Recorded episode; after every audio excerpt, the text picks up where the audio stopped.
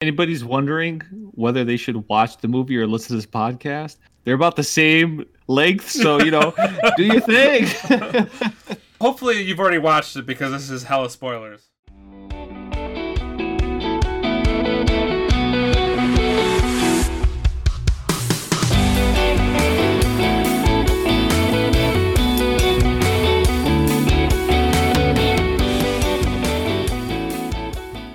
Hello, everyone. Welcome to the Izakaya Studios Anime Podcast. This is a special episode we're doing this time where we'll be discussing the Demon Slayer Infinity Train movie. I am your stand-in host, Sredden, aka SP Kuma, in place of the face of the Izakaya Studios. Uh, with me today, I have Taylor, Hello. Johan, aka JX Full- Fullard. Hello. Hola. Uh, I have also Justin, aka Killjoy, Hey everyone. Ku, also known as Ku Subaru, Yo yo. and Sasha, who is the voice of Alex. Santaro, Santaro. All right, so we're gonna open up right away. Was the hype worth it? Yes. Yes. I mean, I was, I was kind of confused because if was anyone going to answer no, All right, Like, I mean, let's let's be real. I think everyone was looking forward to it. yeah, mean, they I could, hope they could not say with- no sarcastically. Maybe Right? it's not here, so no. I mean, I hope not. Just from all the you know records that it's been smashing and everything, I think like he said, it would be kind of crazy for someone to go into this and then be like, uh, you know, it was mid, it was whatever, and it's just like, ah, man, we're gonna take you Right. out back. We got a special showing for you. Just another normal Nah. movie. Oh the yeah. hype was well worth it. And um, correct me if I'm wrong. I mean, uh, Johan, Taylor, and Sasha, we've all read the manga, right? So it's only Threatening Ku who are anime only coming into this. Uh, yes, I think so. Okay. Yep. The problem though is, uh, I mean, before like when the first trailer showed up, I, I mean, I got like a massive spoiler, mainly my fault. So uh, I kind of knew, well, I, I kind of knew like how the movie was gonna end, but I didn't know anything else. I mean, I don't think there was any way that was going to stay under wraps throughout like all of this. You know what I mean? Like that was like the worst kept spoiler ever. Well, the whole thing is like you know, obviously when they first released like the the, the trailer and everything, um, they meant for the movie to release way sooner than it did, but you know, COVID. So then we got Right. way way later, and then there's just more time for spoilers. So it's it's whatever. Happens. Well, Yes. I suppose, but but even then, uh, I guess in hindsight, you could look at the signs, but there was, I think, two instances of them foreshadowing a death was going to occur. Uh, in the beginning of the movie, when uh, Kagaya was like wandering through the graveyard, and then I believe right before uh, Enmu was killed, he mentions how like why is it that you know only the top level uh, demons uh, how come they were the only ones that could kill Hashiras? and uh, like all the lower ones like stood no chance whatsoever. So uh, once I saw the, and then once you see like Asakura pop up on the screen, which by the way he kind of just came out of nowhere, uh, you kind of knew that something was going to happen. So mm-hmm. Definitely. Wait, who popped up? What do you? Uh, oh, right, the number three. Akaza. Akaza. yeah, Casa, yeah. Gotcha. I raise a question for you. Is it like worthy of the first spot of all time best selling movies in Japan? More than Spirited Mm. Away? Uh, I, I'm going to say no. I liked Spirited Away plot more. Thank you very much. I'm gonna say I never saw Spirit Away. Oh. So- Oh man. Same here. Well, I'm with Fred. you've got you've got no bout in this fight then. Yeah. Um, Ah, We're gonna need a, a new host. Um, I'm the standing host, sorry. I am the what is it? The, Alright, the I- budget, the budget Host. we're gonna need a new Uh, new standing mm. host, yeah, I yeah, yeah. guess. The backup to the backup. Gotcha, so gotcha. Um, I, I I would tend to agree with that. I think there's definitely been other animated films in past that have done kind of a better job across the board as a whole. Um, I don't know if partially I'm biased upon you know knowing what events were going to happen in this movie. So like the biggest thing for me was getting everything seen brought to life. You know, talking about that transition from manga to an animated work, and especially for it to be done by such a well-renowned studio as uh, UFO Table. Um, that was the biggest excitement for me. But I totally agree. Like from a story perspective and everything, like it was good, but it's not like you know tens across the board by any Right. means. So I could definitely see you know things that could be fixed or tweaked there. Yeah. I have, a, I have a side question really quick. Sorry, Stratton. It'll be a short one. Okay. I've heard this. I've heard this said multiple times by in different ways by different people. Is it ufotable? UFO table? You wha- I'm- whatever you said. Just, yeah, I'm what, glad what you brought it up because way? I'm sure I butchered it so I'm sure it's probably ufotable. But No I idea. Just think of, I just think of aliens because I think even they use like a flying saucer as their mascot. So I'm just like, That's the first right. time I've ever seen that. Actually, I've never seen that like that like little like animation thing The where it's, logo. I know, right? I Yeah. was like, what is this? I was like, wow, it actually makes sense. Which it, should, it should have been Very- probably before. They're a group of mystery for Yes. sure. But I mean, I say UFO, Yes. I say ufotable, but then there's you know v- videos we watch where we hear UFO table. So it's, gonna it's go on whatever. Twitter. Hmm. Well, the it's, uh, audience saying ufotable. That sounds good. Ah, No, that's just That's you. really nice. That's just you. Ufo Rolls off the tongue Uh, very well. It I'll, does. Stick, I'll stick to UFO table. That sounds like cool. oh I my think. god. Okay. Nah, you nah, do you, nah. man. You do you. Hey, I'm not the one that came up with their logo, all right? You saw that logo too. Don't be telling me that you didn't think of UFO table when you first saw it. Sure, so. sure, sure. Ufo Not gonna lie, I'm looking at the Wikipedia right now, and I'm looking at like the Japanese like uh Pronunciation. Pronunciation. yeah pronunciation, and it does seem like they do enunciate very hard on like the. Oh my god, I'm gonna butcher it. Ufot Ufoteberu Yeah. is how I would have Oh. to say it if I was giving it a Japanese. All right, that's the best one. Hey, I'll take that Ladies too. and gentlemen, I apologize for my poor Japanese enunciation. Actually, that does sound right because I remember I listened to um, like a radio show one time where um, Hanae Natsuki, who plays Tanjiro's voice, he Mhm. was talking about how after episode 19 came out, he watched the whole fight scene at the end of the episode, um, screen by screen.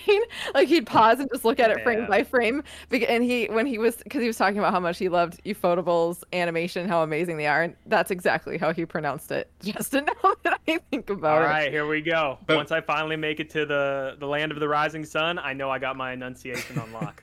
UFO. But uh, but was, I mean, since we're bringing up uh, obviously, like ufotable and everything, does anybody have any issues with the animation that they had? yeah, that I think that's the one thing where, apart from if the hype wasn't worth it, if you couldn't come into this movie and appreciate the goddamn animation that they were throwing down, then again, we're, we're taking you out back to that special showing even further. You get the real, you get the IMAX experience of the the special special showing. Yes. Um, but uh, no, I I think you know it definitely lived up to the hype. Um, I think from a arc standpoint, it definitely made sense to have this in the movie format. Um, actually, you know, after the airing, me and Sasha were kind of talking about like what we had remembered directly from the manga and kind of if it was, you know, more so a, a one-on-one adaptation or if there were things that they had added, you know, especially to the film. And um, I actually went back earlier today and it was pretty spot on, one for one, for Yeah. the I think 16 chapters that this movie covered. That was gonna be one of my questions. If uh, was there anything that was added that was wasn't in the manga, or was there anything that was, uh, or I guess, or was there anything that was uh, missing from the manga? No, I don't think Yeah, so. would I didn't. say- I didn't go back and read it again, but I remember it being pretty much exact. Spot on. Sasha? Okay. Mhm. I'll be honest, I completely forgot about the whole part where everyone goes with their separate dreams. I remembered Tanjiro's explicitly, but I didn't remember You know, Inosuke's. Inosuke's or Zenitsu's? they, they I are was- I was on dying. one for one because that was one thing me and Yeah. Sasha were saying. We were just like, man, it feels like they kind of played it up to be overly com- comedic. yeah. But then when I Mm-hmm. went back and checked, I'm like, nah, that that's literally how it was. it's But I funny guess- that you guys said that because Taya said the same thing too. The girl I uh, that, that I went with, she, same thing. She's like, the one thing I forgot were those dream sequences of them. She's like, I don't know how I could possibly forget it. It was so funny. And I heard Yeah, other people, other groups talking about it too. Yeah, it's like it's like when you throw like color and you animate it and you add like sound effects. It's like you know it it's it highlights it more, right? Enhances it. So maybe maybe that's why you guys Yeah. forgot.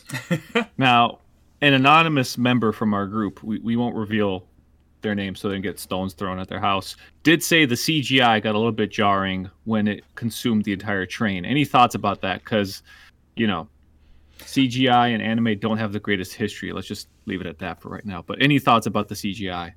I mean, I just think CGI is really hard. It, it, it's I think it's just very noticeable in animation or in, just in anime in general, Mhm. um, or in anime that's not just CGI like all, all, all around. It just it just sticks out. Uh, So I, I, I'm I'm not really sure what else they could have done in that situation besides just like animate a bunch of tentacles. I just Yeah, I like feel that- like no no go ahead. Uh, Oh. I was just gonna say, like, I, I just like that they didn't use it in one of the characters. It was only on the background, you know, like around the main characters. That oh, was pretty- right. Agree. Yeah. Agree.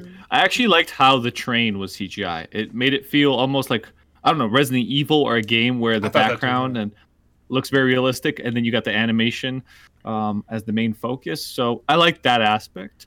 I think the tentacles did look a little bit ridiculous. It reminded me of Ivan Ooze from the Power Rangers movie back in like '95.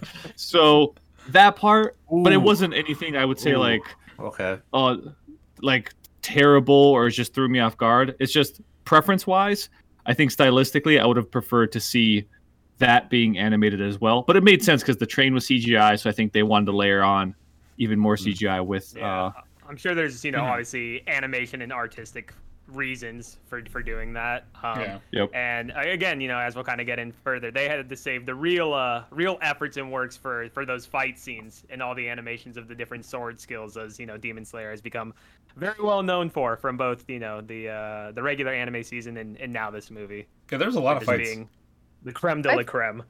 I think that for me, I've gotten kind of more used to seeing CGI and stuff. And I think that my brain has just kind of started to think, okay, we're going to see more of, like, we're going to start seeing more of this in the future as they try to, like, perfect it for anime.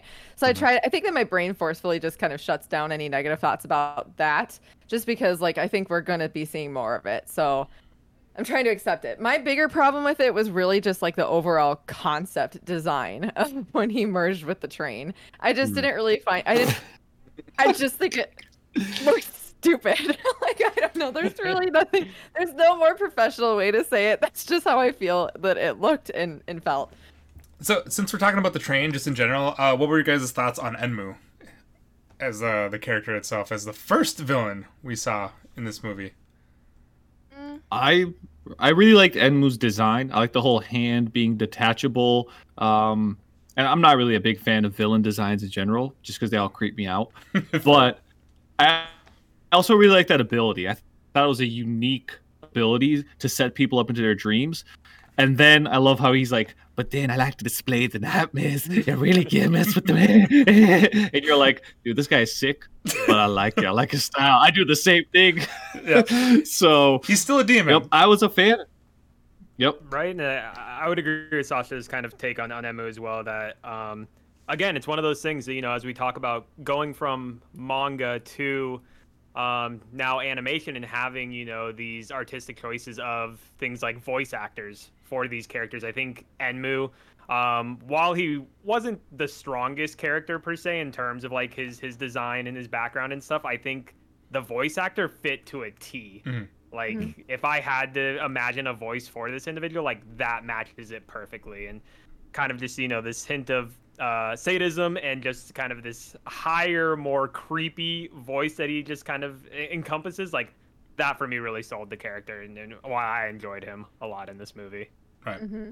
his like uh, kind of, kind of how Sasha said earlier, like uh, his his whole kind of like technique, and it was uh, a lot more stealthy. Like he definitely wasn't, even though he was like one of the lower the, the was like one of the lower tier demons. He, Yeah, I mean, he- moon. yeah, he didn't really have like the strength, but he basically just had like the um, kind of like assassin techniques in a sense, where he just uh, had other ways of, of taking care of people, where he didn't actually have to do like brute brute force to actually take them all out. He uh, would. I don't know if he would just like rob others of, of their dreams, or or uh, I'm not quite sure how that worked because it, it- obviously like the people he was able to kind of coerce um they were um they were wanting dreams like do they did he just like in a sense take them away or did, or did he show them like that they can have better dreams It's more Uh, so like a man- or go ahead, Ku. I, I think his his power is just breaking people down from the inside. Uh, because he did kind of go into a somewhat deep monologue as to like, oh yes, keep falling to a deeper uh like deeper sleep. It doesn't matter how strong you are on the outside. No one can truly defend like their their mental state in a sense. And then I think that's how he would uh kill his victims in a sense. So Well, oh, I meant like for like the kids that he base that he- the kids and also like the the the the uh, train conductor guy or the guy that you know uh Oh, clipped their yeah, tickets. oh, how did how did he convince them? you yeah, mean? basically, how did he convince them? Like, did he just like show them the dreams, wake them up, and then just like say like, "This is what you could have"? Probably because, like, in all honesty, if, if it was me, right, I, I might take the deal, right? Because if reality, if if reality sucks for you, and then you know, like this, this is the guy that watches a lot of anime, right, and loves isekai animes. Um, But if you if you really think about it, right? If reality sucks for you, like that one kid who had tuberculosis, like wouldn't you rather live in like some kind of fantasy land where you can have a different life in a sense, where it's more productive, more fun, more adventurous, you know, whatever. So I think people who are in despair, like say you lost your family or you're suffering from an illness, uh, I I can see why you would take that deal. So Only for him though. The other kids seemed like they were fine. They just wanted the dreams.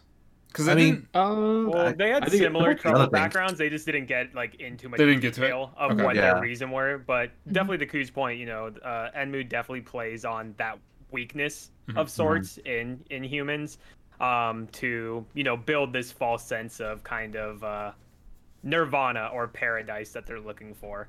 And then you know he obviously reels us back in again of you know him just being the absolute cruel demon under you know Muzan, where he says you know after showing them this paradise, then he shows them like the worst Hell. possible nightmare hell, Yeah. so that he can you know see that dichotomy of just absolute fear, and then kill them.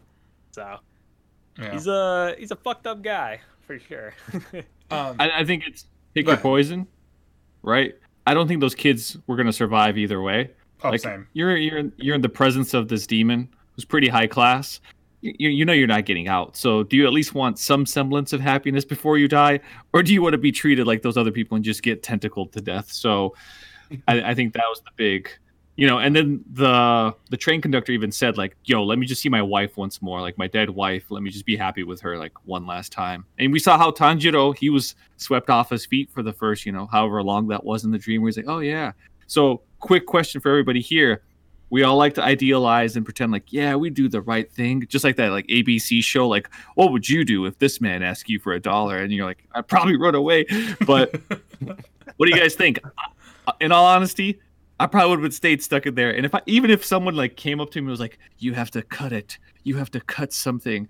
I'm like man i ain't cutting shit. I'm, I'm staying here. I'm, I'm nice and comfortable. I want my family. And then you know I'd get that terrible experience afterwards. But yeah, I don't think I'd get to break that dream. What about you guys? to be fair, Zenitsu didn't break it either. Yeah. Zenitsu was uh, he, he he seemed very content to be where he was. he was he was Oh. living his best life for sure. Even Inosuke, I uh like how did he how did he break out? Was it just basically Tanjiro called out to him and he just broke he just broke out?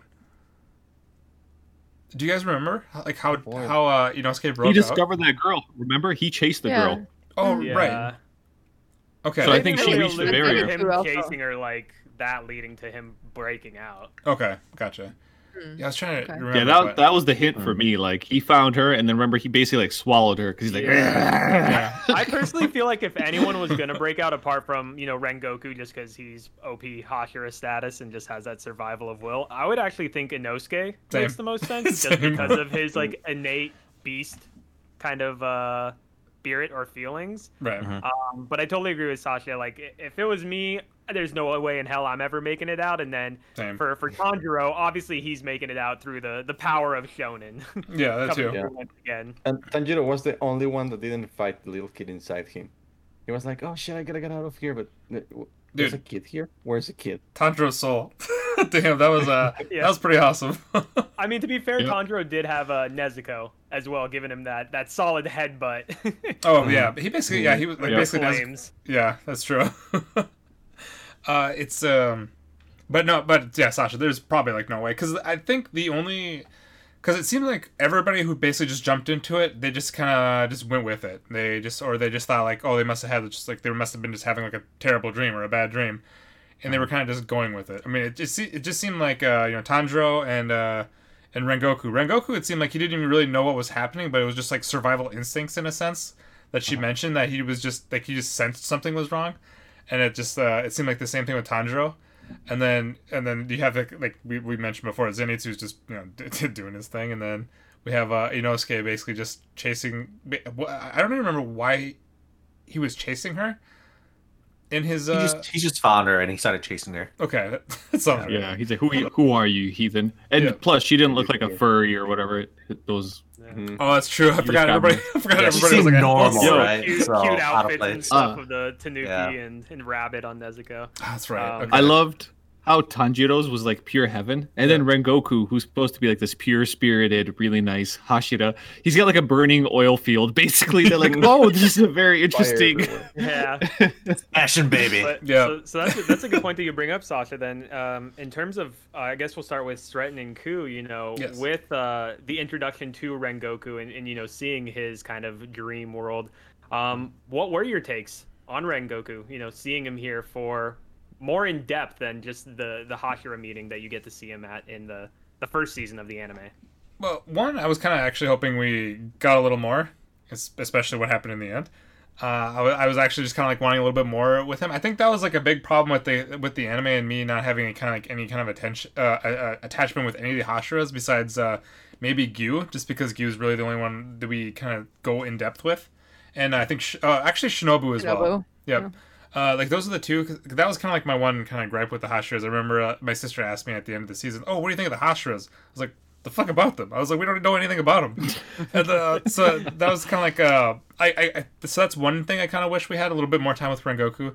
His backstory though, where I'm guessing like uh, it's it's it's like kind of like a, you know almost like a typical shonen like background where it seems like one of the one of the like the uh, parental figures is like a douche. Then you have like the one that's uh or the, the mom in the sense where I, I I'm assuming like the dad just kind of went like you know spiraling out of control when the the, the mom died.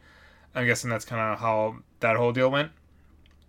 Am I right? You- I don't know if the manga kind of goes anything more with that. Do you guys know? Mm. I can't, I can't really say. I don't want to say anything Okay. to Yeah.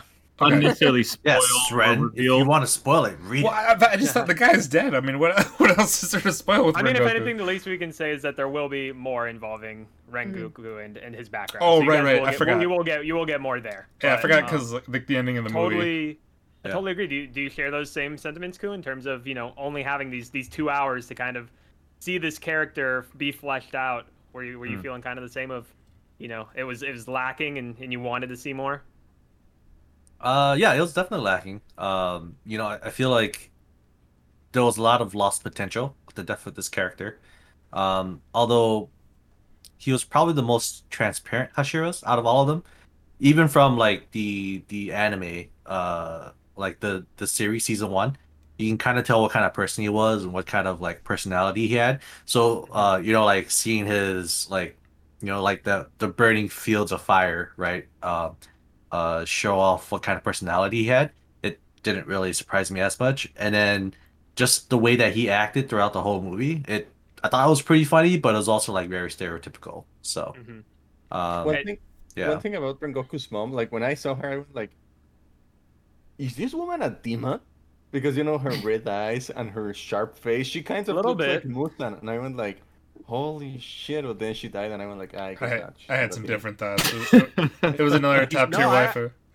or top tier mom. Well, well, apart from that, Wow. no, I, I Whoa, totally agree with you, whoa. Johan. When when they first showed her her face and eyes, I had the same thought because you know they have that that tint of red as you Yeah. mentioned. That's kind of like, oh, okay, maybe there's a layer deeper here that I wasn't remembering. Um, I guess final final thing for for you, Ku, did you think you know at the beginning of the movie with the in- uh, the introduction of Rengoku, did you think he was not going to make it out of that movie alive?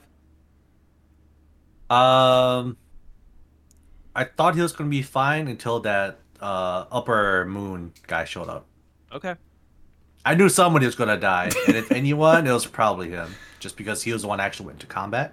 And then, if anything, I thought that uh, As- uh what was his name again? As- Akaza? Asaka, Oh, Akaza. Akaza. Yeah. I, I thought Akaza would use like uh, Tanjiro as like a as a as a bait to you know deal the finishing blow, but it was just strictly one on one, and you know since he's a demon and he can heal himself, like there was no way uh, Rengoku would have won. So I was kind of hoping for plot armor to come in, but I mean, it, you know that's that's expecting too much. So You know, one thing that I loved about Rengoku, and I realized it at the end of the movie, I was like, "Holy shit, this was all planned." Like when Tanjiro was asking him, because Rengoku is kind of like the Jiraiya sensei for Tanjiro in the movie. It's like, "Oh, you're gonna be my teacher," blah blah. blah. that And was he's like, he was super chill, and Tanjiro asked him, "Well, my dad used to do these moves, and I don't really know what's going on with the fire thingy." And he Mhm. goes like, "Maybe he had his own technique, you know." And Tanjiro goes like, "What? Why are you saying that's not possible?" And then at the end, he goes like, like, uh, what posture nine or form nine, Rengoku, and I was like, what? so it's like you have your own freaking thing, or what's this? I thought that was pretty cool. Like That- he's yeah. pretty straightforward. That's one of the things I actually thought was that. lost potential was uh it could have been pos- like a possible mentor because uh they, they also mentioned about how they're like the uh, just having a fire hashira is so very rare or either rare or just hasn't been uh or hasn't had like been a thing I'm assuming since uh Tanjiro's dad. I'm guessing he's probably like been the only other one or I, Well, I don't know more if, so that, that there's always been both a flame and a water Hashira Right. as like the two main pillars, and then you have you know as the explanation like the five main pillars of Hashira, and then the other what three or 4 that Mhm. kind of like split off as a result to Right. form the nine or eight. yeah so I, Um, So I thought that was a good chance that they could have had, but then the like the end of the movie they kind of like wrap it up in a sense where you basically Ren- Rengoku just tells Tanjiro, you know, go uh go visit my family. You know, you might learn more. So I thought like, oh, okay, well, I guess we could go this route too if, if he has to die. like, I've never seen a Hashira with a black sword, and Tanjiro goes like, "Okay, oh, that's right. Yeah, thank we're you." yeah. Hmm. Apparently they make it sound like a, having a black sword is uh not the greatest thing to have. so Apparently, yes. yeah. it's It's like too bad. what- being in college and not deciding what your major is in your senior year, probably. So ah yes, he's in Yeah. generals. good luck with that. Yeah, they don't know He's whether taking or general's not they classes. can be worthy of investing their time into at that point.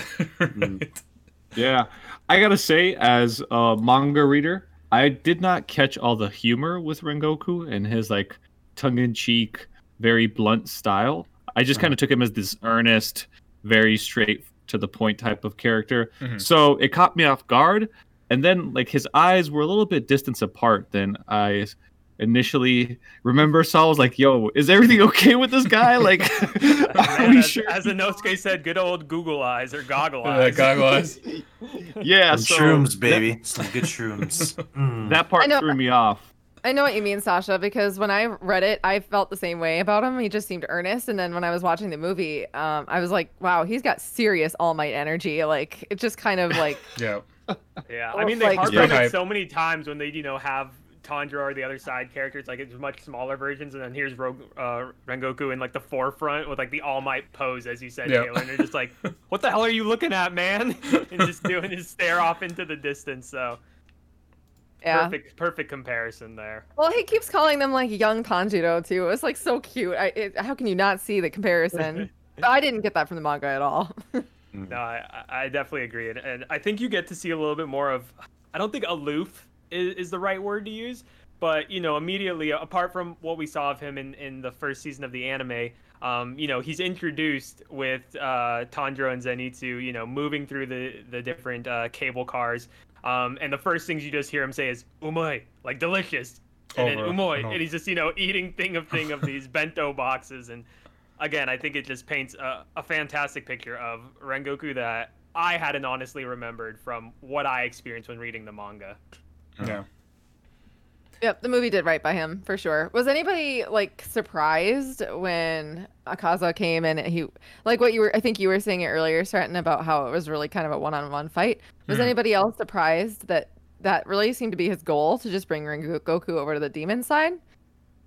Because I don't think that that's something that was really a thing from the from this first season. I still don't get why he, he showed up, to be honest. Yeah, that was kind of a. It almost felt like he was like out of nowhere. Yeah. Yeah. And, and I honestly, and I don't know, um, Johan, Taylor, Sasha, if you guys remember if they ever do explain why he showed up there, because I honestly couldn't couldn't even remember. Well, the, the, the thing is, I remember like uh, uh, I was talking with Sasha about, or no, I think um, Sasha reached out to me first. He's like, he's like, what? It's like uh, he. I think you were asking me about the poster that they showed with that guy in it. And, and Oh, he- yeah? and he's just like, dude, what the fuck are they doing with this poster? I, I was like, what do you mean? It's just like that's a huge fucking spoiler. so Oh, I didn't even know that. Yeah. yeah, there was, was, a- uh, yeah, it's It was another trailer- thing I It was saw. one of the like the thirty second previews. Oh, was it a preview? I thought it was. It, it was actually. I- I'm pretty sure it was just. It was a poster that like Crunchyroll posted Oh. too, with him just Touche. right in Good it. old Crunchyroll. Yeah, again, dude. Oh, like, yeah. I do, I do remember you I see mentioning it. that. Yeah, Yeah, Yeah. just looked it poster. up. like I need to Yeah. stop. Like it basically, I, I should Oh, really just yeah. like Yeah, there's a lot of promotional material that show. Yeah, uh, like Rengoku honestly, and Akaza. like I mean, I probably That's would have been up. just completely shocked, like just basically seeing this guy just jump in because the movie was already f- like fairly long with uh with um uh, uh what, what's the guy's name? Enmu? Enmu? Yeah, Yeah. with with Enmu. So it's just like it almost felt like you know it's kind of wrapping up there. But then if they would have all of a sudden dropped like uh you know, like one of the higher ranked demons and not just like number five, but number three, or at least the top, or do we know if I don't know if we know if he's number three, but he's like top tier three at least. I think he's Um, number three. Okay, yeah, it's uh, s- or Because he had yes, like can- three in his can eyes. confirm. Yeah. Yeah. Okay. so so and then I, I think uh, it would have just been a complete just all of a sudden like oh, oh damn, and and I think with the uh with base with number three coming in, I think that just kind of showed us just how much more work that like Tanjiro, Inosuke Zenitsu have to do to get to that kind of level. Because even like Tanjiro mentioned it as well, where he's just like, "Damn, I just got through like a gigantic fucking wall, and now there's just a giant another wall in front of me that I have to break through to actually just catch up to these guys." Mm. I thought that was a really powerful moment because, like, I, I feel like they really set it up in such a way and directed it in such a way that, like, the audience would feel that way as well. Like, it ju- it does feel overwhelming and impossible. Like, already from like season one, I remember seeing what Tanjiro was doing, and I was like, holy shit, this guy is like so powerful. Like, he can do anything. And then he's just like slapped on his ass so hard in this movie, and. I mean, he's basically brought down by just some dude stabbing him in the in the stomach. The you know what I mean? screwdriver. And Hey, to uh, be fair, he had his guard down. No, you I know. I'm not saying anything against Tanjiro. I'm just saying, like, um, you know, Rengoku literally had an entire arm through his stomach, and then he breathed and was able to Stop get himself under control out. enough to keep yeah. fighting. Well, even like e- like uh, even Inosuke was basically just paralyzed in fear, and then normally we don't see Inosuke do that. He normally will just run it like a fool, but not this time. Good man. Yeah. Good man. But uh, so I think they did a really good job with the direction for that. gotcha. Yeah. Um, Ku, to answer your question, this is my best guess is I think a lot of those top guys are kind of bored because they're so good and it's you know, Enmu alluded to it saying they've been the top has been unchanged for like centuries. Right. And so my speculation is this guy's main thing is he's out looking for a fight. And so he probably sensed, oh man, Enmu's dead. So he might have been the closest one in the region and been like, all right, let me just see who this challenger is. And then that's probably why he's like, yo, Rengoku, become a demon or let me consume you so I become even more powerful. So that was my whole thing is just like his whole drive is just a good fight. did did I he mean, say? I, I, oh, I sorry. can kind of get that because of how he was like conversating with uh, Rengoku, but then I I kind of I kind of hate it, but I love at the same time because uh well the reason why I hate it is because it kind of comes out of like left field. You don't really know why Yep. he's there. You know, like it's very you know suspicious that when they finally derailed the train, right? No, here's this guy just standing there, right? Um, but then uh, with how the end of the movie, I think it sets up your your hype for season two as to uh, you know hopefully you get the answers that you're looking for. So uh, I'm, I'm I'm totally okay with it, but I do hope that they would explain it more in season two or just later on in general, because I feel like that that inconsistency is it, it's it, it'll leave like a like a bad taste in your mouth in a sense. You know, it's always going to be in the back of your mind. Did he ever say like he actually wanted to consume Rengoku though? I thought it was just he just wanted to basically fight him till for like every day or forever.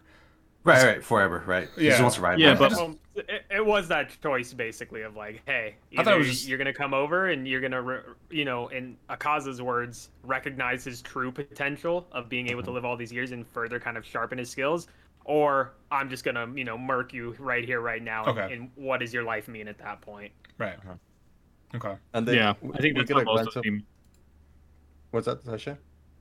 No, I was just saying that's how probably most of those demons work. But go ahead, The- the- Johannesburg. I, I, I was just gonna say like, and it shows you how like you know in a lot of shows like there's this really really big powerful force that can kill the demons. Like let's say the sun, but suddenly oh you know I'm from the top tier demons, so the sun doesn't do shit to me. But we see like when the sun was coming out, he was like I gotta get out of here. The sun Mhm. will freaking kill me, even though he was number three. It's like I'm out. I'm gonna go. Let's go. You The- you know we get to see that the sun is a pretty big you know. It's a real deal for them. The huge The one yeah, thing they still fear. Achilles heel. exactly. Yep. There's um Pixar. One of their rules of writing is coincidences that get your main character into trouble are good. Coincidences that get your main character out of trouble are just lazy writing. So I like that aspect of Demon Slayer, and that's one thing that I think puts it in the top tier realm of shonen is you don't get a lot of cheap escapes for either side. I feel like it's justified. Rengoku died. Yeah, he was cool, but it was justified. Plus, Akaza almost died because, like Johan just mentioned, he was so afraid of witnessing the sun and getting burned to a crisp. So, um, yeah, I, I just really like the writing in general with how it's not too convenient. Dude, that It doesn't break its own rules. I hate it when things break their own rules. That was Yep. that was by far like the most intense scene though because I actually had no idea what happened. I, I mean I I, would, I just assumed just because going with the shonen trope, and it's a movie that number three is gonna die right here and there. But it was just like during like that whole entire thing like uh, where uh, Rengoku's just kind of going past his limits, um, like holding this guy in place, and then even like uh you know uh Inosuke and Tanjiro broke out of their paralyzed fear in a sense basically to jump in to help this guy. Like that that entire time, like I basically I don't even know what I was gripping, but I just didn't move. like it was uh it was more of like Or it's, you're just like, yo, man, let go of my damn leg. yeah. You just hear a sudden scream around you, like, what the fuck? Yeah, because it's because again, like I, I would not have expected that that actually the guy would have really gotten away, but at the same time, just with the animation, how they, how they like how they directed it in a sense, just like just how impactful the, like the entire like moment was, of like what was going on, basically holding him in place, waiting for the sun, like just so many things. I was like, dude, just kill this guy. Yeah. No, I, So now I that it's been 24 hours, so- sorry, Justin, but now that it's been 24 hours, are you a little bit less angry that he got away? Like, Hell no, kind of hell no. I'm so full, so pissed. Like I think that also part of like ruined like the emotion for me because uh, you know with Tanjiro, like I mean not not taking anything away about Tanjiro, basically just calling this guy like a bitch, basically, and just going off, which I thought was awesome. But uh, I just I was just like raging with Tanjiro like that entire time. I was like, yeah, kill him. No, dude. Honestly, I, that was probably the most uh, moving part for me is is seeing you know that that pent up um, kind of aggression and and just anger towards Akaza for you know obviously the things he did and and for him to you know spout all these great things of being a demon and everything and then here he is you know turning tail and running because of that that fear of the sun and you know having these these weaknesses. But uh, again I'm, I'm really glad Sasha that you brought up that that point about you know the Pixar writing and you know not stepping into these um, kind of pitfalls of quote unquote lazy writing because I think you know look at a series like uh, My Hero Academia with their two movies. Now you know I know with those movies they're not as directly focused on you know being canon directly as the Demon Slayer movie was. But I would say, you know, from from both those movies, and more so the second movie, um, they definitely kind of get themselves involved in like BS like Oh, yeah. power draws that happen, especially if you've watched the second movie and, and kind of what happens at the end Mhm. there. So um, it's just, again, basically kudos just to Demon Slayer. movies. Exactly, exactly. Where I- where I think Demon Slayer really encompasses the the perfect balance or the Mhm. best balance, you know, that that you can see in in shonen series. So. Yeah, I, like, I'm not denying anything. Like, I, I mean, I thought like the whole that whole like everything that happened with like you know Tanjiro freaking out, even like the the third guy like running away. I thought every, I thought it was everything was really well done, but I still just it still would have felt so satisfying to watch that man die. I would just ask Tanjiro, Tanjiro, do you think swords are cheap to make? Please Yeah. just stop. Stop it, man. Lost number two. Yeah. Yeah, and then I was just pissed like if Zenitsu was there, he's fast enough, you know? He could have been like, hey, yeah, you know, stop for a little bit. Well, do we one know if he's fast enough? Because it seemed like uh everybody Oh, like He's were lightning. He's, He's lightning lightning. Yeah, but you incarnate. guys, you guys, you guys are forgetting that Zenitsu was awake by that time, so he would have been too scared to go. That's true. He's just Yeah, huddling with Nezuko, trying to hide from the Yeah, sun. he was simping out. Yeah. He he was did still an asleep the whole time, wasn't he? man. I, I, Oh, I think yeah. I, I think Zenitsu was still like asleep the whole time because I they did they show showed him him, like yeah. crush under underneath the uh, the train, but he was like hugging. Oh, is he still asleep? he was holding Nezuko. Yeah, he was- yeah. Was Yeah, and Oh, that's going some some other random that. broad like on the other side. So I was like, oh man, this guy. Wow. No, dude, that's even just the greatest part too. Like I, I know how much slack like Zenitsu gets, but he just plays like the role that he's given so perfectly. And you know, Yeah. even with the dream, when the the one kid that happens to be you know infiltrating is a dude, and he just you know comes in Edward Scissorhands. style, Oh, just like, yeah. Yo man, who the fuck this guy in my my harem of girls? Like, there's no guys allowed. Like, I'm gonna take you out. And I'm just like, damn man, that had me in stitches. God. So. Yo, we were dying. That's that, part of that was, that a was really the good best. That was my the, my favorite part. Um, I, I kind of like like how like the subtitles went. It almost made it sound like Zenitsu knew he was dreaming, but he like didn't want to leave. Like he knew this was like the setup. It was only him and Nezuko. Nobody else was allowed. you just wanted to stay there. Like if I had to be anyone, I would I would probably be Zenitsu in this situation, right? like, if you could categorize yourself as one of these people that fell into dreams, and would you want to wake up? I would say no because I would be like Zenitsu. So, most Uh, definitely. By far, True that. by far, I thought the most um, kind of like emotional scene for me was actually Tanjiro's dream. Um, not like kind of like initially when he first kind of when he was first in there, but then uh, the main part when he was leaving, he basically said like this is where he would like to be, but he can't be here, and he's basically like starting to like to like run away. The when his like little his like little brother just you know just runs after and falls in the snow, I thought like we didn't need that, but whatever. Um, but uh, like, before that though, like I thought that whole kind of scene was just kind of like really impactful, where you know Tanjiro wasn't gonna look back, basically. Like that was the part that actually got me in the they, even- they were tearing up. or even the part later on too like where he referenced that like when um when Enmu kept on put it like throwing him into the dream he kept committing Oh, that suicide too. Yeah. and then and then he and then Enmu changed tactics and tried to like give him that dream or that nightmare I suppose where his family like turned on him and he wakes up and he's like bitch that's not my family they would never Yeah. say that I was like Mhm. oh my god yes Tanjiro thank you whole- Yeah, yeah, like that whole Um, that whole that whole thing was just really badass. Just like the whole thing where you know he found out he could just get out by just committing seppuku, and he just kept doing it over and over and over again. Like it was The uh very impactful. effect, like, Damn. Yeah, Yeah, man. that was Then intense. I Inosuke mean, is telling you, telling but- him like, "Wow, wow, chill, chill, chill, chill. You're out. You're, you know, you're awake. You're awake. Yeah, Don't kill yourself." Yeah, but then to give uh like Enmu some credit though, he did almost get Tanjiro because he Yeah. like he pretended to put him to sleep so Mhm. like Tanjiro would kill himself, but luckily uh, Inosuke was there to help him. So Yeah, Yeah. I thought that whole scene, that entire like sequence of events right there, that was my favorite part of the movie. I just thought it was so well done and, Yeah. and cre- and No, I- creepy that he almost got Tanjiro. Like I thought it was like creepy and ugh. Mhm. I think I, I love the part too with Inosuke and just you know with Enmu's abilities he couldn't tell you know where Inosuke's eyes were because of you know the Yep. Boar mask that he wears. Mask, It's, yeah. it's one of these things you know that I'm sure for for many of us when we first got introduced to him we're just like yo what the fuck is this guy's deal and you know I know get the background of like he was raised by boards because his family like abandoned him Uh, but this even more it's just you know well done writing like, Yeah. it's such a small thing but it really goes to show that to the author's credit like how they're really tying things together of like you know okay this is how you know they get past this situation or this is how this is going to kind of happen so it, it even showed like it's good stuff it even showed kind of a, like even Inosuke's character as well, where uh, Inosuke immediately thought like, oh, this is like the Boar God's head or something like that. He's too scared to look at me, and Tanjiro immediately is like, oh man, he can't tell where he's looking. I was like, like they, he already gets him. so, physical plot armor is there. that the- yeah, Yeah. because it's like, Inosuke had the moment. Go ahead, Sred. Sorry. nah, no, go, go ahead, go for it. I was gonna say I, I thought he had the moment of the movie when he's like, "I told you guys it was the train. I knew it." oh, yeah. I was right all this time. Yeah, This train is evil. Like, fuck, man. Yep. Guys, guys speaking facts. Can't Yep. deny that. yeah.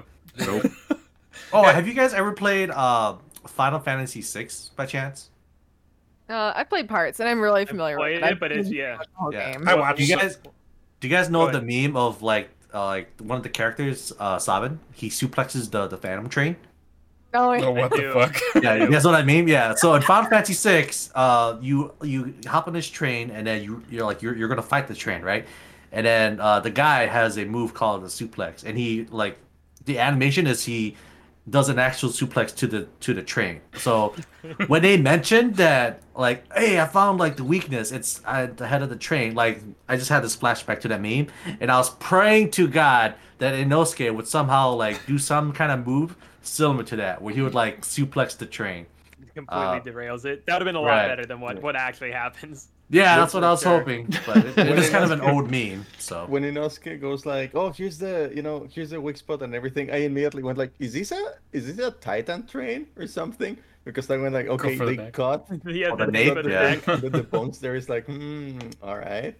And then the Honestly, that, that person- yeah, I'm glad you brought that up because that was something that I didn't remember it being, I guess like not obvious, but I was almost like when I read the manga thinking that it was somewhere different on the train. I didn't expect it to be you know kind of at the very front of the train and kind of like with the neck and head. I thought it'd be a little bit more mysterious as to where Enmu's body was, Mhm. but Kind of makes sense. still still worked out. So. yeah, but you know, yeah, it's it's easy to do that there. I mean, you know me, I like to make things as convoluted as possible, and that's why I'm not a you know manga writer. but but Inosuke played a huge part in this movie. I I mean, I already liked the guy, but I liked him so much more after this movie.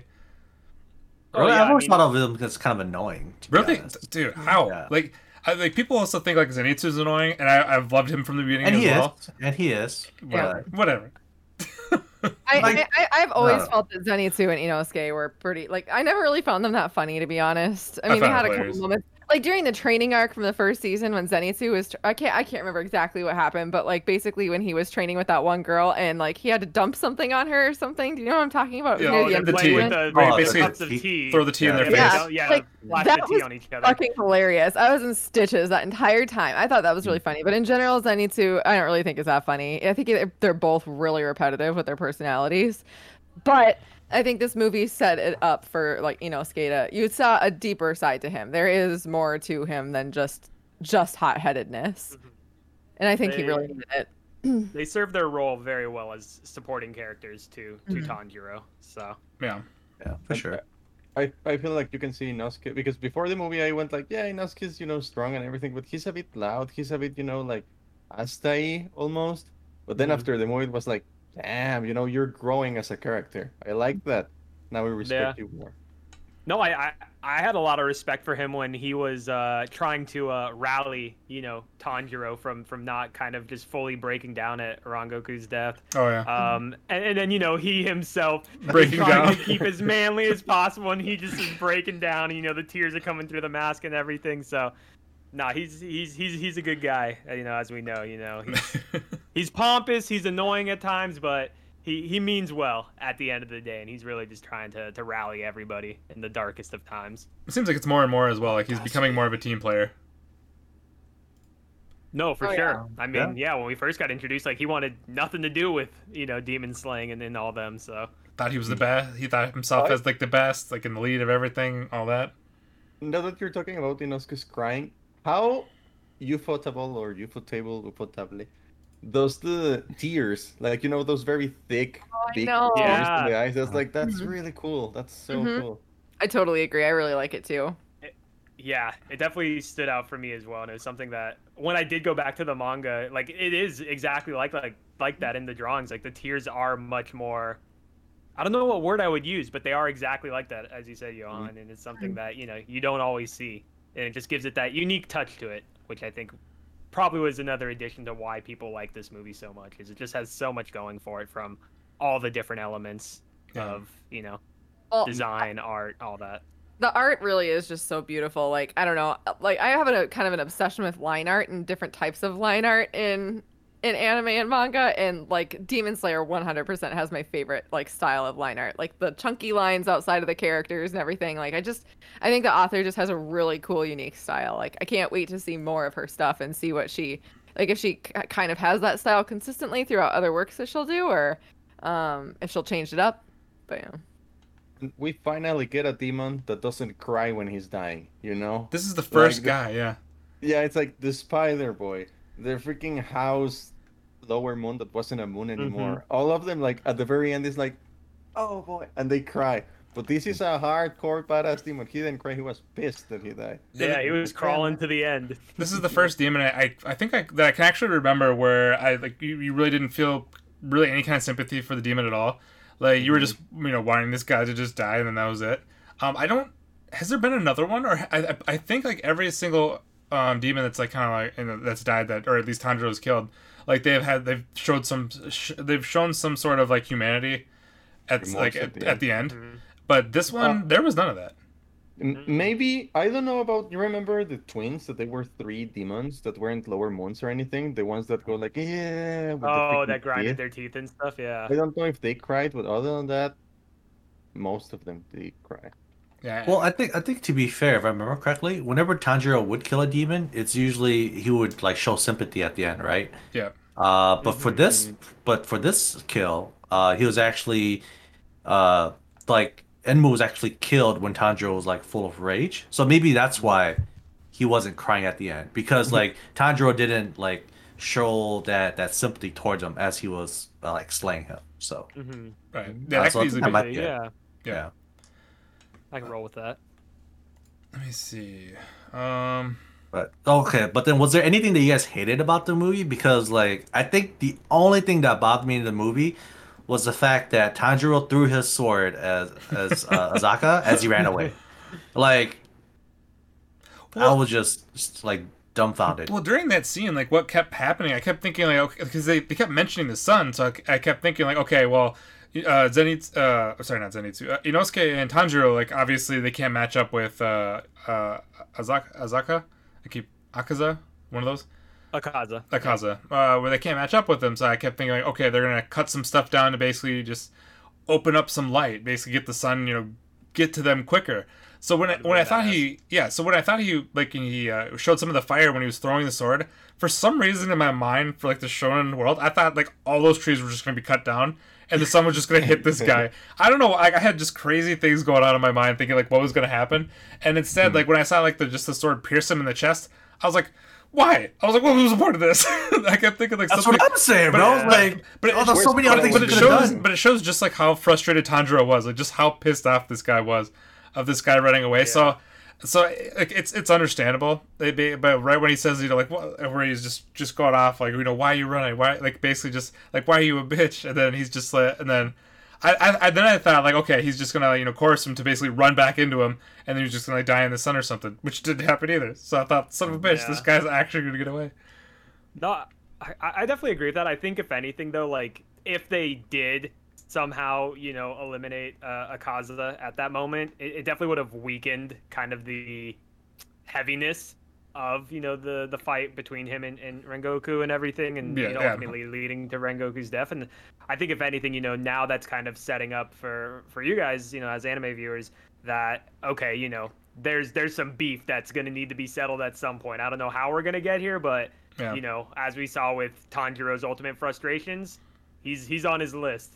Yeah. There- there's you know some stuff to go down, so mm-hmm. it'll Yeah. be interesting to see. I, I, I actually feel the opposite of you guys. I loved everything about how that scene was done. Like Well- I just thought it was I just liked everything about it. I mean, even if even though I was also frustrated and also just wanted that guy to die, like I still liked the way that it went. But I also like it. I like the challenges that characters go through. I like it when it takes a more darker, more realistic edge on things. So. I feel I feel like you would have been a little different if you didn't already read the manga though. I'm Oh my pretty God, sure you can't just fall back on that all the time, Stratton. That is not true. you would have No, you I would feel you would have like- sensed the same frustration.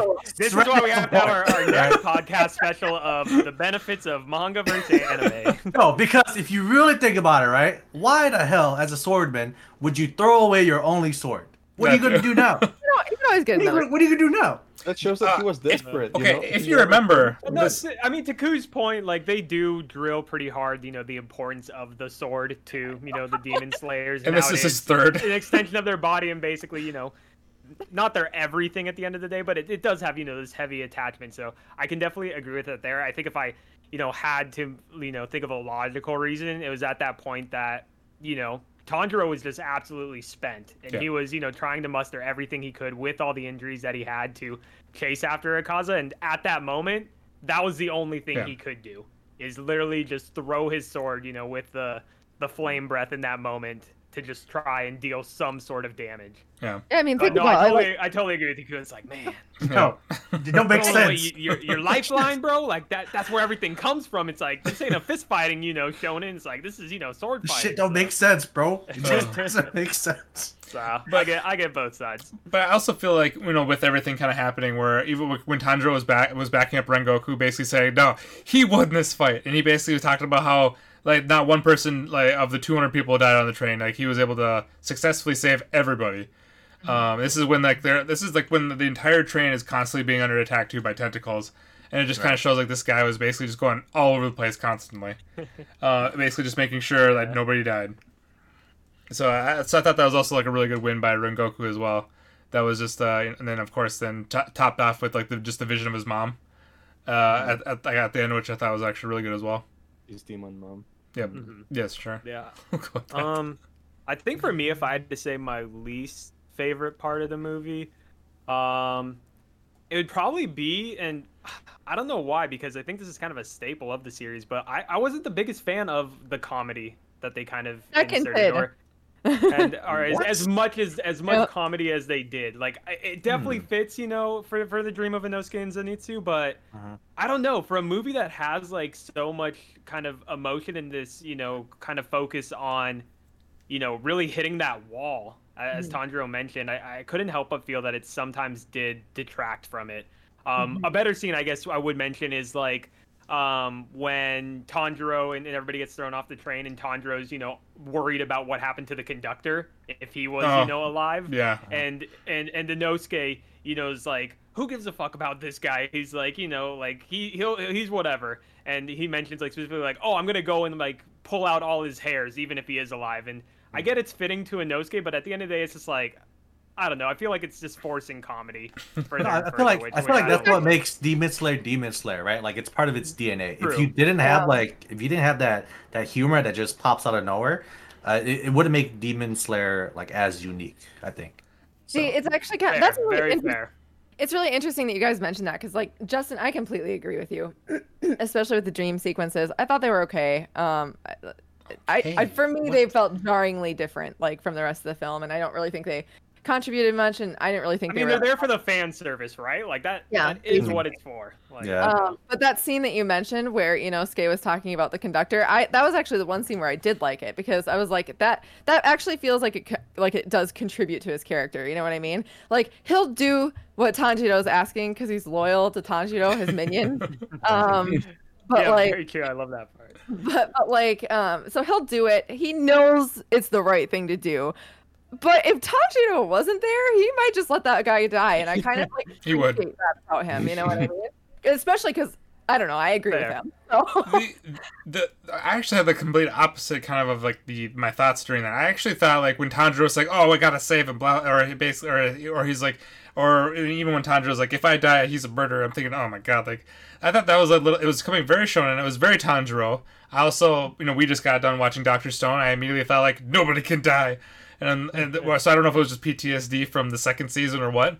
But that was actually the part that bothered me. The Inosuke, the, the Inosuke part actually didn't bother me at all. I also liked the Demon Slayer comedy. There was, a, I think, I, I can't remember what, uh, what point in the the movie where I actually where I thought the comedy was just it was poorly misplaced, but it only happened like once. Um, I I love all the dreams. I thought um, I thought they were all just really uh, really hilarious for the two, and then I thought then just you know everything about Tanjiro's dream was very emotional, including the his little this little spirit sprites that were leading the guy to his soul because that's what they wanted. precious oh my god he's Uh, yeah, that was that was a, I think more of a, a cute moment there, Yes, where like- I was like, okay, I like that. Like that hit me too because I, I was like, damn man, this guy's too pure. oh, i love him But yeah, For no. me, I think that I didn't really dislike anything about the movie. I was like triggered by Tanjiro throwing his sword. It's like, "Ah, man, you're gonna get in trouble. But then uh, I wanted a little more Nezuko action, almost, you know, because she felt like almost like a secondary character, and it's like it's Nezuko. Half of the people there are there for Nezuko, including Oh sometimes me, because I've seen some fan art of Nezuko as a waifu. Anyway, it's like you know, it's like she, you know, she used the blood demon art, I guess, for the for the ropes and everything. But it's like Mhm. you know, give her some more fighting, demon, demon shit, you know. Yeah, if, especially like how much they kind of hyped her up with uh, on episode 19 where um where she has like this you know these crazy abilities so i kept thinking like oh damn maybe we'll see more of that but then again this arc was uh you know mostly about like rengoku tanjiro and i, I don't want to say even inosuke in a sense because there was a lot of inosuke Mm. No, but I- so i like I- I- every character she'll have her every arc. time i'm sure Yeah, I would have to agree with with with Johan though because there were definitely a, a few people in our in our showing where anytime you know Nezuko flashed up on the screen, you'd hear the little the little squeals and and all these things, and it was, it- you know it was admittedly pretty cute. Um, so I, I can agree with that in terms of if I had to look at the balance of everybody in the entire movie, Nezuko definitely had probably the least amount of, of screen time. yeah Where uh, I think you know with her skills and her just being a, a cute badass definitely warrants a, a little bit more. But Yeah. um, zenitsu had a lot like very little too Mm-hmm. besides comedy relief basically yeah, Yeah. for for both for both of them, that Yeah. was what got the most laughs for sure in the, in the showing, at least from our crowd. uh did you not Um, like was there something you didn't like justin Oh, I said it from the comedy. Comedy. I just felt the comedy, okay, was- sorry. There's too much head throw from gotcha it. Um, the only other thing that was more of a critique of not seeing it in IMAX, and you guys will have to tell me if it was different for you, but um, the impact of like certain scenes and sound quality was definitely lacking oh ours was in, in loud our showing. Oh, Where I really? imagine, yeah, I Yeah. Imagine IMAX, that would not be the case. Like everything probably had like a lot of weight and, and bass and punch behind Yeah. it. Oh, it, Yeah. it Had did. to- Our, Oh, I- man. our IMAX viewing was And- not good. Like our Really? sound was. Oh, really?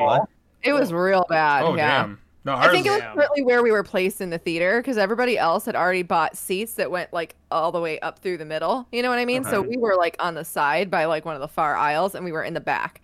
So for an Ah. IMAX viewing, that's not a great place to be. But Oh. even still, the sound was bad. I think Yeah, oh, there I were- oh, there were good. only a few scenes in the movie of either like sword effects or like one of Enmu's just like blood curdling laughs where like well, the that impact scream. of sound quality. Yeah, the scream like Yeah. really did like resonate. Uh-huh. Um, but for a lot of other stuff with either like um some of like the the soundtracks or just some other things, like I was telling Sasha, like, man, I I needed them to turn them damn speakers up. Like Yeah. somebody somebody's you know asleep at the wheel back Yeah. there. Like you know if I if I was watching this at home with my little mini sound bar, I think I would have gotten more you know right? impact to it. So. the, uh, the when when uh when Enmu did like that scream thing, like it, it sounded so creepy. It because it basically was like it started from here, it went all around our head. Like it was just like Yeah, what you, the fuck man. is you happening? can definitely trace it around you. Yeah, for it, it basically sounded like Huh. somebody was screaming in the theater. And then, Dude, I so- want to see this again next weekend. I want to go see it in a better spot. No, that's that's me. Uh, like now, you know, hearing your guys is of like the IMAX just not having any issues there. Like, Yeah. uh, I definitely want to experience because that seems to be, you know, obviously the the pinnacle way to Oh, yeah. experience a, Spe- a film such as this. audio's intense, especially. I mean, especially with, with like either like the sound effects, like you mentioned, and then of course like the music just spot on. Even like I, like uh, there was a few songs that were it definitely sounded different from like the first season, but I thought it fit really well. I can't really Mm-hmm. describe like what it was. It kind of reminded me of the kind of like weird techno sounding stuff, techno rock, but it worked for There a few actually- scenes. There was actually some music in the in the movie that made me think that maybe one of the sound directors from like Noragami was in it because there was some. Yeah, tra- I got that. I got those reminded feels too. So much of Noragami, I was like, "What is this?" Yeah. Yeah. But um, so, uh, but the the part that I I guess that I, I disliked was this just the CGI tentacles. Um, because if you listen to our main podcast, I usually have some issues with uh, CGI, but I'm but I'm becoming more uh, okay with it. But it was, uh, but at the same time, like I I I get it that it's you know how else are you really gonna do like the tentacles? There's really not much more you can give to the tentacles. Um, so I understand that, and of course, just like my personal kind of thing was, you know, number three getting away. That that Mhm. but that, that it's not even like it was a bad scene. It was just more of like, oh god, I- frustration. yeah, frustration and having to wait so, for the resolution. So- but Did anybody have like a favorite scene that you wanted to highlight? Your favorite part of the movie? Like the thing that just like whenever you think back on this movie, you'll be like, "Oh, that part was so awesome, or so cool, or so emotional." uh, Johan, you want to go for yours first?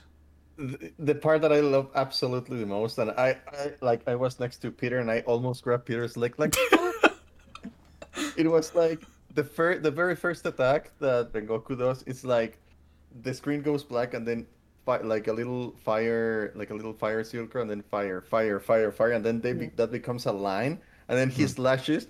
I went like holy shit the production value in this thing you know it's like that's one slash and you're gonna do that with one slash it's like okay it's like you Ufotable, just kind of like you know, just like uh, roll up their sleeves, like all right, let's just show these guys what we can do. Yep. Like, okay, I know. let's go, boys. This is Rengoku. And I was like, Ooh, Right. ooh. Uh, Justin, how about you? My favorite scene. Um, it's all. It would definitely be uh, one of Rengoku's scenes. I Mhm. think you know, obviously, a lot of love and attention was directly focused on him and his abilities. Um, I think if I had to say specifically one, it would be the very end of the confrontation between him and Akaza when he is just you know holding on to him like with just the grip and you know spirit of will to Yeah. break you know this this demon's absurd strength and keep him locked in that place and you know Mhm. unfortunately the the demon you know won out at the end of the day but man you figure like he's just hardening like his blood vessels and stuff like in his stomach Yeah. to keep this guy locked in with like you know another arm like punched through his right abdomen and all these you know kind of critical injuries where he's just like nah man like you wanted to tango with me like we're gonna tango and i'm gonna you know get rid of you Yeah. so yeah that was probably the the hype for me Oh, from yeah. the from the film cool. Oh, so my most favorite moment. I don't think I have a hype moment, But my most favorite moment from the film was when uh, they're showcasing the uh, demon that snuck into Zenitsu's dream and was trying to, you know, like kill his spiritual core. And it, like it's pure darkness. It kind of reflects as to uh, like Zenitsu's ability in a sense, right? He's lightning. So I'm I'm expecting that the reason why it was like pitch black is because Zenitsu like is just like speeding around with lightning.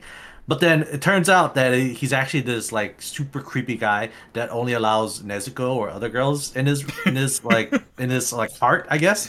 So he was trying to chase the dude out, and then the animation that they did with the guy, and like you know with his like personality and the way he was talking, and just the way that they animated him like chasing the other guy around with the giant scissors, it gave me flashbacks of this game called Clock Tower, where like you know there was this uh, villain that was holding these giant scissors constantly chasing after you.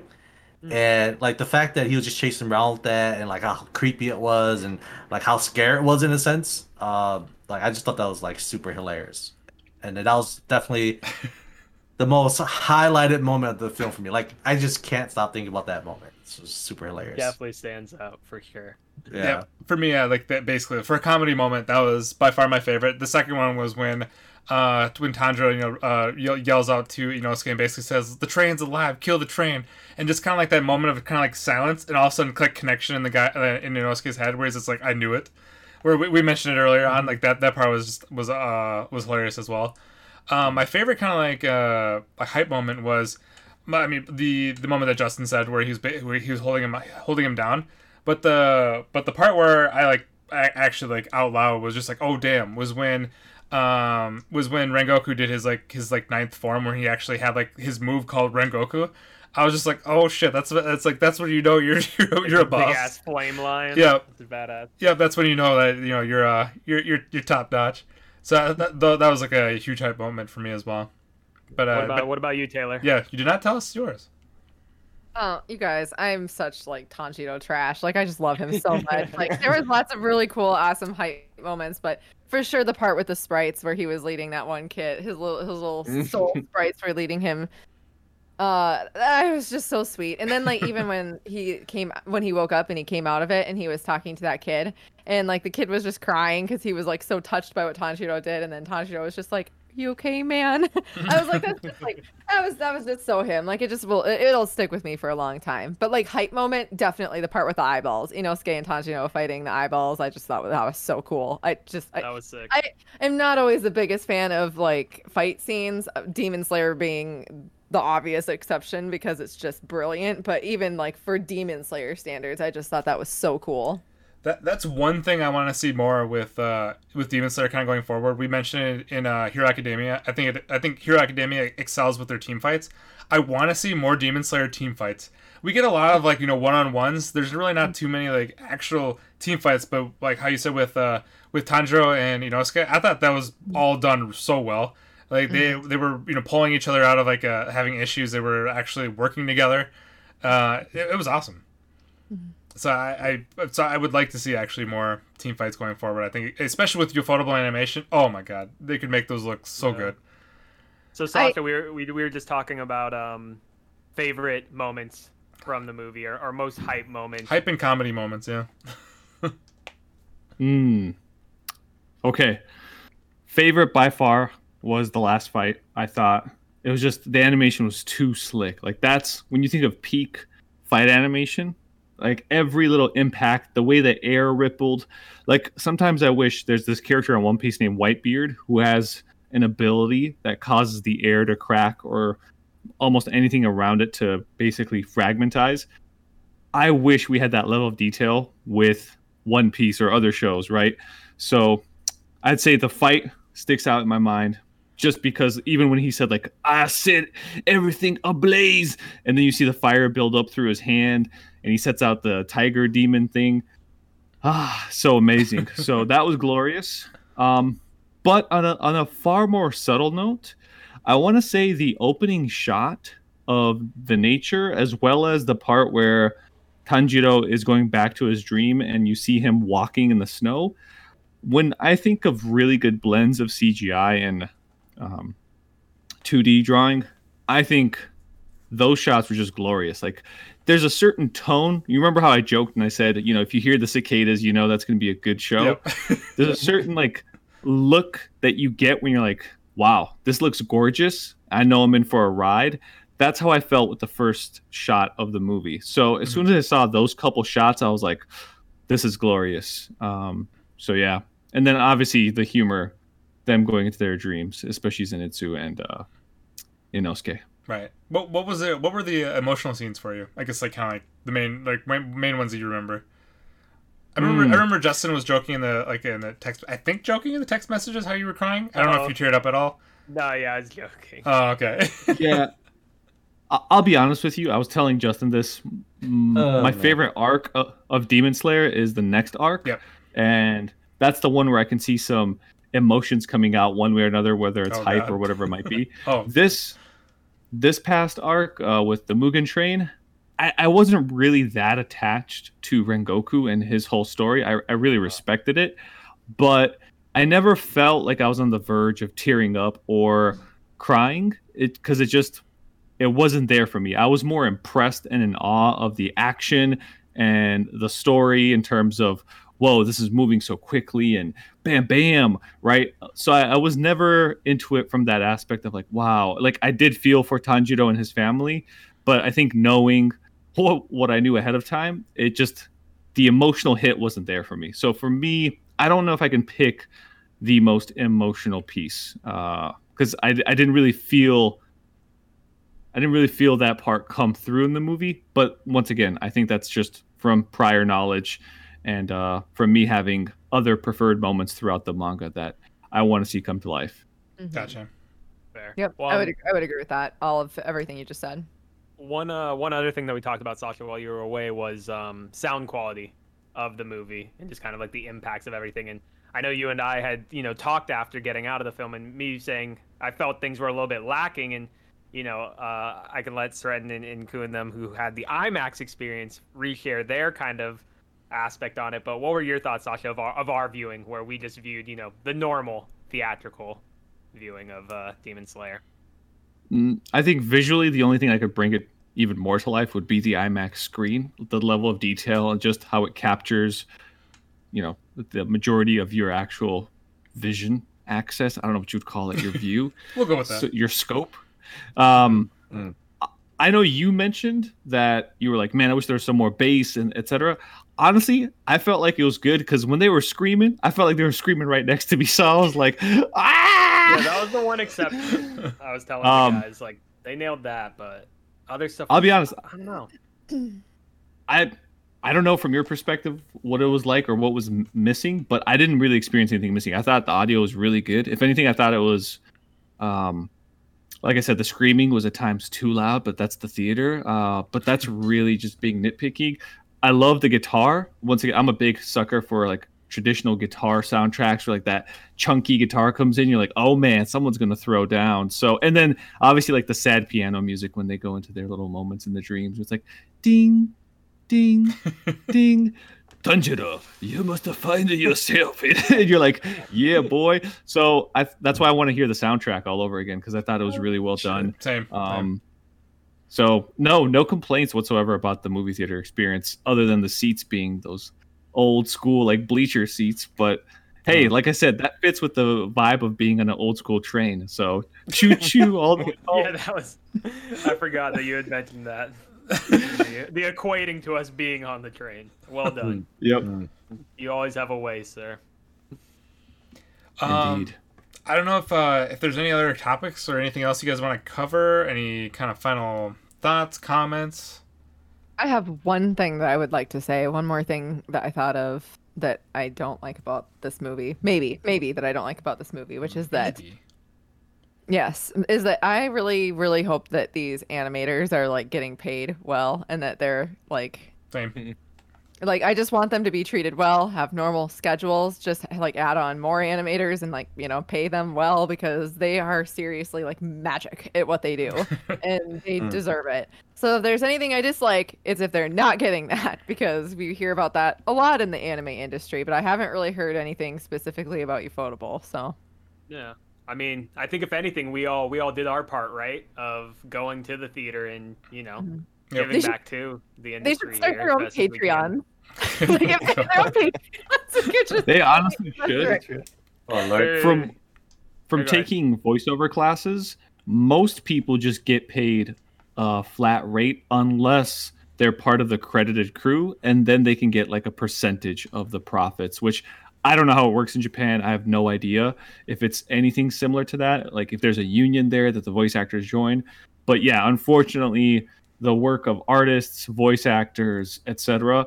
A lot of it is just you get paid upfront, and then that's it. Um, unless, like I said, you're part of a union and it's in the contract that you're going to get um, some type of royalties along with that. And that's Yeah. typically you're seeing that more in commercial work. So if it's for a product and they're using you, like like, let's say for a Toyota ad or something. So I'm with Taylor. Like these people, you know, they just made a, a killing off of this. So please, please, please reward these people. But my unfortunately, I think anything they make off of this is going to the studio and they're going to delegate. So Yeah. we'll see. Yeah, I I think. mean, I can't. help. I'll oh, go ahead, Sren. no, I was just gonna say if we, uh, I think David would know more about this. I, I know he's commented before, Yeah. but I can't remember what he said. Dude, because not much happened. oh yes, agreed. I don't know. I, I can't help but feel there's probably like this Oh boy. and again, David would probably know better with his his background and knowledge of kind of the the Animation, landscape of of Japan and in that industry. But I Mhm. feel like there's almost a sense of pride too, where even though they know, you know, things are not being credited to as they should be and wages aren't near nowhere near where they need to be, it's kind of almost this pride that gets in the way, I feel like sometimes where if you were to kind of have this Patreon or not a handout, but but that's almost what it feels like. Like they literally love what they do, and even at the extent of you know these horrible conditions that they put themselves through, like that's just kind of a a byproduct of that environment, which definitely needs to change. But I could see too if that's just something that's been so ingrained in the culture for so long, like you know, it's it's tough to break down those walls. I think the only time I've personally heard of them kind of going against the grain was with um, Kyoto Animation when it had um, that arsonist Mm. incident that totally you know destroyed their studio, but more so took a lot of lives of those members. That Or was the one only of time their that I've really studios, yeah. seen. Yeah, no, them kind of come together and rally behind that to provide funds and stuff, not only for the families impacted, but for the studio directly, so that they could get back up and running. Right. Hmm. Yeah. So Yeah. it, it's crazy that that kind of event is is what at least I've had knowledge of of one that seems to be like, oh, oh, this is okay for you know us to get the money here, but Yeah, all other times, like died, big yeah. wigs are controlling it, and they're obviously, you know, doing uh dastardly things. I think Ufotable has actually had issues with tax evasion in the past. Oh, have they really? mistaken. So, Really? for, Hmm. for the good stuff that Good they put sign. out, it's, it's not against the animators. It's always you know these uh these big wigs that just yeah. Yep. money's never enough for them it seems for whatever reason and it's not being distributed where it needs to be but hopefully you know that'll change and obviously all we can do is you know support them by buying figures going to see these films and Mhm. all that stuff I do all of that. Yep. A We- lot. we all do. it is Yeah. man yeah, that is true. Yeah, we all do. Yes, yes, we all do this. Says Koo with his empty desk and just a cabinet with nothing in there but toilet paper. Hey, you see those posters back there? I, I, I contribute, okay? Right? Kind, kinda. Okay. Not everyone can be like Stratton, okay? Uh, but after the movie, though, I Last did. thing. Oh, I, I just had this was just a quick thing. Um, it was after the movie. I did buy a Rengoku figure, so now I'm waiting for him to to arrive. Continue, Sasha. Right. Touche. I was gonna say, I think obviously this is Japan's number one movie uh, of all time, like regardless of, I guess whether it's drawn or not. I think their animated movies do better than their live action movies in Japan, anyways. But oh God, yeah. to the Oh, people for who are, like, I, yeah. You I don't know who brought it up. Promise Neverland live action movie ain't gonna dethrone it. Dude, Come on, God. you know, it's just it's so There's good. Um, Oof. What about the Attack on Titan live action movie? I'm surprised that Oh, wasn't the true, contender. true. or Oh, Full God. Metal Alchemist. But Hey, either that way, one was not um, that bad. I I oh, that bad. If you laugh, Ooh. it could have been so much worse. Okay, I'll stop. Yeah, we won't talk about Death Note live action and all that, but that's Netflix, so we won't. Oh, that was. So I'd that say- horrendous. In terms of anything shonen, I think this obviously blows everything out of the water because one, it's canon, and two, it was just majestic. Right. But when it stacks up to like the anime classics, and when I say classics, I, I'm not a Studio Ghibli guy. I haven't watched many of their movies. Um, but to me, like Ninja Scroll, The Ghost in the Shell from like the late '90s, I believe, like those movies still stand out as the pinnacle of Japanese animation to me in some regard. So it doesn't stack up to that quite yet, but I do see it in, as a modern day classic. I think it, it the hype is definitely uh, well worth it. Do you think, and I, I know this is probably really hard to tell at this moment, but say for example, you know, you have a film such as Akira, which I know, like in, in film classes and studies of like arts, like that is kind of like a pinnacle piece of you know animation and kind of changing the scene. And do you think that with now a film like demon slayer is this going to be a film that say years from now will be referenced in any sense? Or do you think we've kind of already become so advanced that you know this film was Mm. number one because it had you know the entire package of great art production and animation production but the story itself and the writing is really fantastic? So i'm just wondering you know how long do you think something like this will last? You know, I I really actu- think oh. like, oh, um, I'll really, really just Yep, quick here.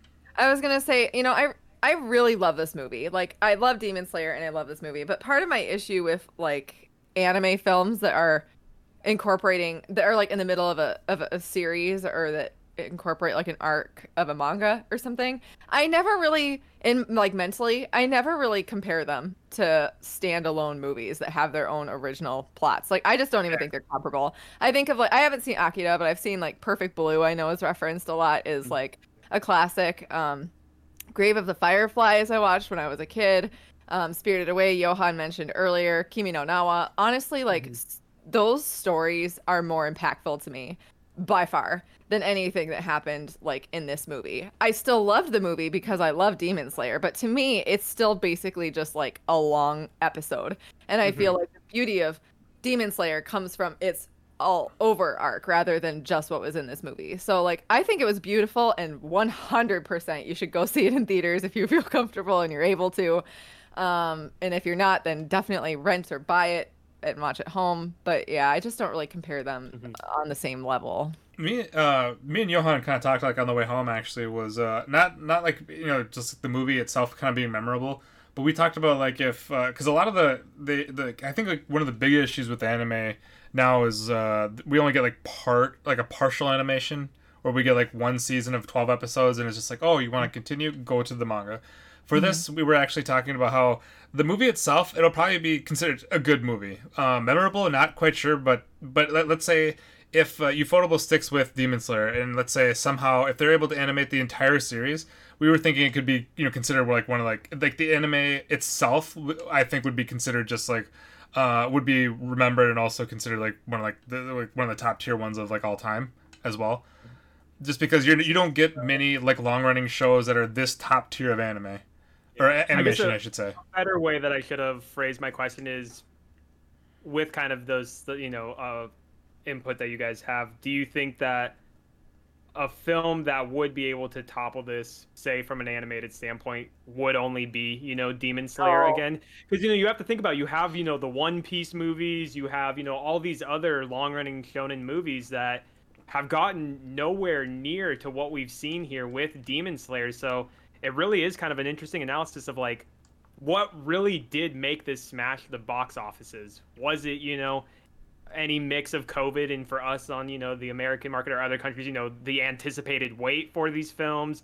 Was it that Demon Slayers, you know, to its own testament, is just such a widely appreciated shows across all these, you know, diverse uh, demographics and, and age ranges that it just drove so many people to the theaters? Like, I, I think know. all of I'm just it. curious. Yeah, I Yeah, think I all of it actually takes a take up is a part of it. I Mhm. feel one of the things that helped the movie the most was one, obviously the first season, which everyone loved, and even people that don't watch like a lot of anime go like, "Oh yeah, Demon Slayer, I watched that, I loved it." Mhm. It was for me the most important part, the hype. Like you know, everyone was waiting for the movie. Like you know when you see that it's gonna be the same animation studio, you're expecting a lot of the animation, and you're kind of gonna see like, oh, is it gonna be that good? And yes, it's that good. Not as Taylor said, since it's not a like an original movie, since it's a part of something bigger. I don't think it's gonna be able to compare one by one. But as Breton said, like the whole thing, the whole Demon Slayer, it's gonna be up there for sure for me. But I, I like I, sense. like I would think because Demon Slayer was really one of like the big movies that were like one of the only really big movies that were out last year that actually was going to theaters. Because like you know they basically stopped everything, like they stopped all releases, uh, everything. So I, I feel like, uh, I mean, almost everything was shut down. It's like at the same time, you people were getting bored as hell. Like, what else are you gonna Yeah, do? There's no no competitors, so Yeah. to speak, from the movie. Yeah, front, so it's like, very what good else you gonna, what else you gonna do besides see Demon Slayer for the tenth time? so, And then- Yeah. uh, And I think that it was just like a mix of these factors, but I think that like as anime becomes more like I can't speak for like um um like the revenue earned in Japan. I don't really always know like what's going to hit it in Japan or why it hits it in Japan, but but like Mhm. globally, I think that eventually other things will topple this, like original movies and stuff too. As anime becomes increasingly more mainstream and and whatnot, I think it'll happen. I think this the just the perfect storm of things happen for Demon Slayer to just I do knock it out of the park. I do think Demon Slayer will hold will hold up for quite some time though, because it's uh, at the same time because once everything else is back, everything is like released, everything is normal. Um, I, I do think it's gonna you know fall back a bit, and it's gonna take a long time before I think anything gets close to Demon Slayer again. The- Agreed. Something very interesting is like in a very close period of time, both uh, Mugen Train and Evangelion 3 plus 1 came out.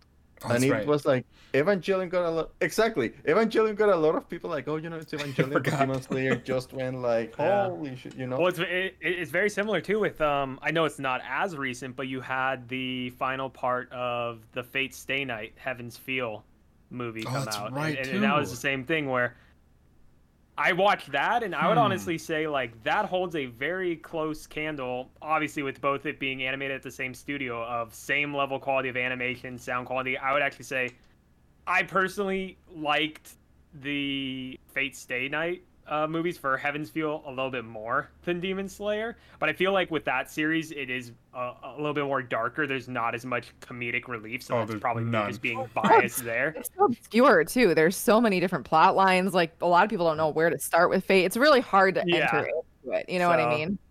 Um, but no, to- totally agree to to Johan's point. Like you know, even with these these other series and having kind of the backing of Ufotable, like Demon Slayer just had the magic. even yeah, like manga sales basically just blew up. I remember watching like the Super Eye Patch Wolf just talking about how big it became. So uh, it's just Oh, yeah. a huge, massive following. Uh, I didn't I didn't realize how many sales like how it dwarfed because they were showing Oh, I like, no you know, the either. other ones below it of like Sword Art Online, ReZero, and they're like you know one third nothing. or some absurd you know drop off from where Demon Slayer is. So Is it Yeah. selling more than One Piece? It beat out One Piece. Uh, uh, I think was it la- Sasha. I don't know if you remember if you or you if you watched the Eye Patch Wolf video, but didn't Demon Slayer build, beat out One Piece last year? I think it was f- for a certain period. I'm not Oh, sure how Okay. I remember that. Yeah, but but uh, here's the thing: Eye Patch Wolf had to go back and redact some of his stuff, so I'm not sure if that was part of what he had to take back. Okay, But I it was pretty much neck and neck. Okay, Yeah, 'cause it Maybe, but- right there, like how But. Yeah. yeah, like I think it's it's to your point, Justin. I think uh, it's it's all the things coming together. It's a confluence of There's COVID, Taylor the popularity, matched it up. Exactly. Um, I think longevity wise, I just don't think the story is transformational enough for me to come back home and think about, man, the next time I ride a train, I'm gonna think about what happened on the Mugen Train. Like, I'm not like I'll be honest, I'm yeah, I'm not a fan of uh, I'm not a big fan of Akira. I just think the story goes in directions that I'm like, bro, uh, okay, why is this guy's arm turning into eight little babies? But at the end of the day, what it's known for is the art production, the value. The story is an allegory to um, Japan post World War II. So Mhm. there's a lot that sticks with it. And I always, this is my philosophy when it comes to art. Like, there's art that entertains you. That's one level. The next level up is the art that makes you feel something. And then the last level is the art that makes you think and reflect upon life in some way. So once you hit all three, I think that's when you get something truly transformational. I think Demon Mhm. Slayer hit on a couple, um, for most people. I don't think it's one of those I'm going to come home and wow, like Rengoku Rengoku's uh, philosophy is just amazing. I should probably apply that to my life. Like, Mhm. listen, man, at the end of the day, I just like this guy because he had fire around him, right? He had that weird look in his eyes. I wouldn't trust him in a grocery store, but The disrespect of Not this gonna, guy. not gonna be dropping off with him his kids Oof. if he's the guy leading the daycare. You're just like, nah, Exactly. get, get, get the hell back in the car. We going home. but Ooh, I do a think from an animation perspective, it, it will definitely be one of those that sets the bar where it's like, wow, the quality of the fight scenes, just how slick everything looked. That is for sure. You have to give that credit over the story and everything else. Yeah. Um, Mhm. but Well- yep, emo- emotionally, it just it wasn't there for me to say like, yeah, this is one of those like all time greats. hmm No, I'm, I'm glad you brought up, or, or Shred brought up the comparison with One Piece, because now when we were talking previously about what do we think could potentially topple it, I think if anything, it's got to be the eventual conclusion of One Piece. If they make it, especially if they make it a movie. Oh my like god. 20 years. Yeah. Dude, it's gonna be something Yeah, right, random. That's the other It's, it's not like, gonna be One hope, Piece. Let's hope we make it to the end of. we're we're all younger than the creator, so let's hope you know. Maybe. Sorry, Sasha. What, what were we saying? I said it's, it's probably not gonna be One Piece. It's gonna be something random. Just wait. It's gonna be some think? like out of. The, well, just okay. Let's take a look at Demon Slayer. Right, Demon Slayer was it's it's it's never what you predict it's gonna be. Like even if Attack on Titan finished uh, their series with, and here's why I think that. I think it's because of the lukewarm reaction people have to manga endings. So I think if it translates well in the manga, it'll pick up even more steam. This arc Mhm. I think it was pretty well received from what I've read, and a lot of people in the like the comments beforehand were like, "Yo, this is going to be hype." Um, uh, so I think that has a lot to do with it, but it's always going to be that one random thing that catches fire where you're like, "Dude, where did that come from?" Just like Demon Slayer itself, that, yeah. right? Like nobody had. I, I didn't realize had that like, much how hype short about- of a run Demon Slayer had. It was Yeah. only 2016 to 2020. So Yeah. again, Yep. kind of to, to your point, Sasha, of you know that that flash in the pan type of thing that just completely took the world by storm. But even even like how Sasha said it, like I mean, I like when I was first watching Demon Slayer, I didn't think any like really anything was going to become just massive with it. I just assumed it was just you know another like beautiful animation by Ufotable, and I thought you know it was just going to be one of those. It'll be remembered, but I didn't think it was just going to explode. Yeah. And that's something for me that I'm just probably negligent too of like I didn't know anything about the manga before the anime.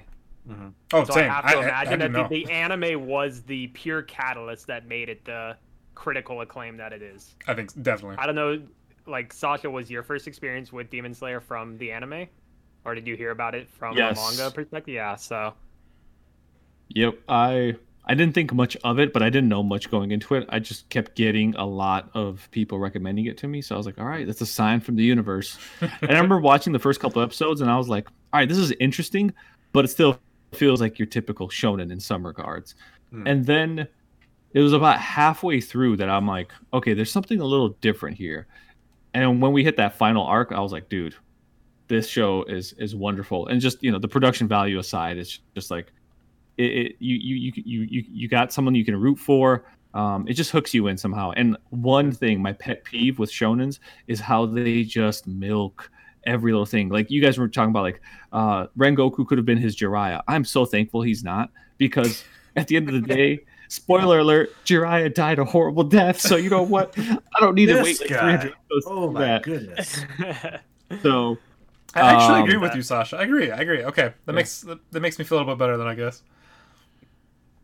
But guys, what if So- what if like the secret sauce to this anime is just Tanjiro, like his character itself? I think he's a big part of it, but I think he's also a very typical shonen character. Typical, like who else can you compare him to though?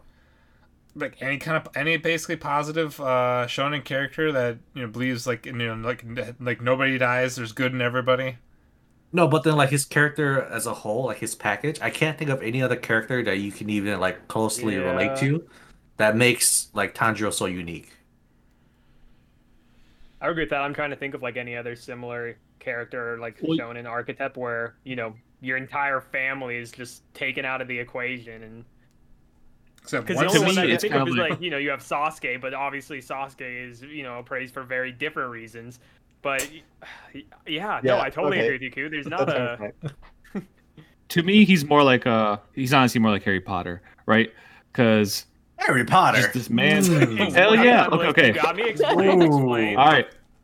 All right. I know Hermione's smart, but just because they're both female, I'm gonna say Nezuko's Hermione, okay? And th- they got this awesome bond that she pops in when he needs her, and then she just goes in her little, little nice little bookshelf. Look at things. um, then you got Okay. uh, Zenitsu. Zenitsu's Ron, because Ron's terrible around girls, and you know he's kind of a buffoon, but he will spring into action when duty calls. Now, in and other- the scaredy cats. hmm Yes, thank you. Now, Taylor, you got to help me out because I know you're the Harry Potter expert. Uh, who can we say is uh, Inosuke? Because I was gonna say Hagrid, but I'm like, I don't know about that. Uh, Draco Malfoy. what about, what about uh, This- That's this- messed up. What- over. what about But Rock? anyways, as we see, as we're grasping Sorry. for straws, to exactly to your point, there are not many individuals, you know, Mhm. that But- share Tanjiro's Yeah. background and and driving force. I think you know some can argue the driving force and and what he kind of believes to Stratton's point if he's just kind of this believe it mentality, like it'll Yeah. all work out. You know, that that is the same. But his origin story is is pretty unique in that in that regard. Yeah, but so yeah, like like I said, you just gotta think of like the whole package. Everything is done so well. His characters develop extremely well. Uh, his his personality is extremely likable. Um, and unless you just hate good boys in general, like the fact that this guy is so innocent but so badass still, like it's it's insane how they they articulate the character in a way where it feels like it's genuine and it's refreshing. And like you're trying to mention, yeah, sure, there's plenty of other like good boys out there, but I can't think of anyone that even holds a candle close to like Tanjiro's character.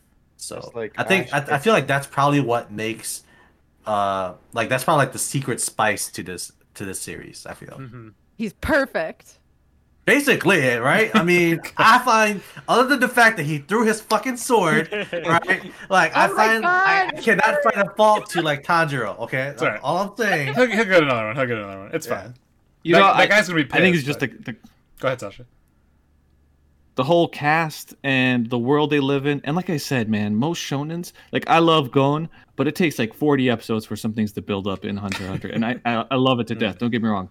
Naruto's the same thing. I think Naruto, yes, he has his annoying tendencies, but his character is beautiful for what he's able to go through. But then, you know, you got 100 episodes of filler to walk through. You're like, uh, I don't want to deal with that. Luffy, same thing, right? Like these arcs take forever.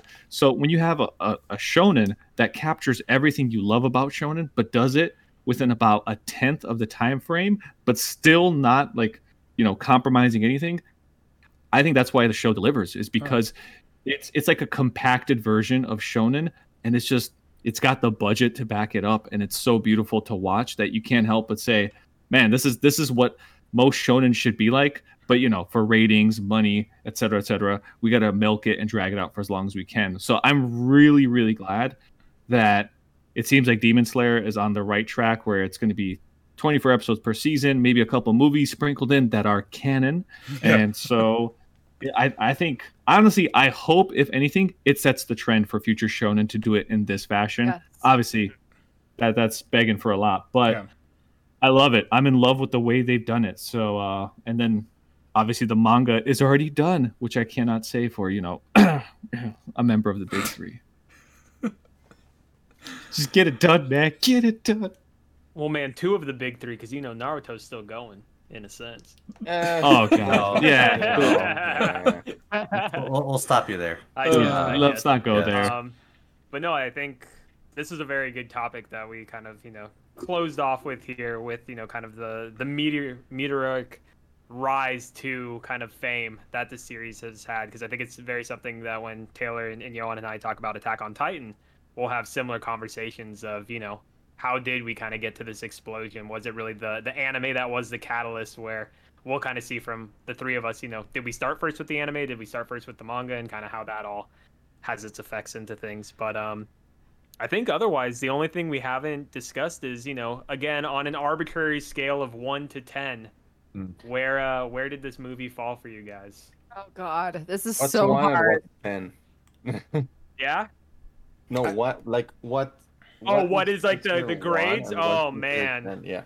It's Usually just- ten's the best, Yeah. and one's the worst. we'll, we'll just uh, we'll just No, keep no, with no, like that's fair. Like what, what particular factors? I guess a ten is that from a story standpoint, from an animation standpoint, from a mm, soundtrack perfect. and just complete package, that would be a ten.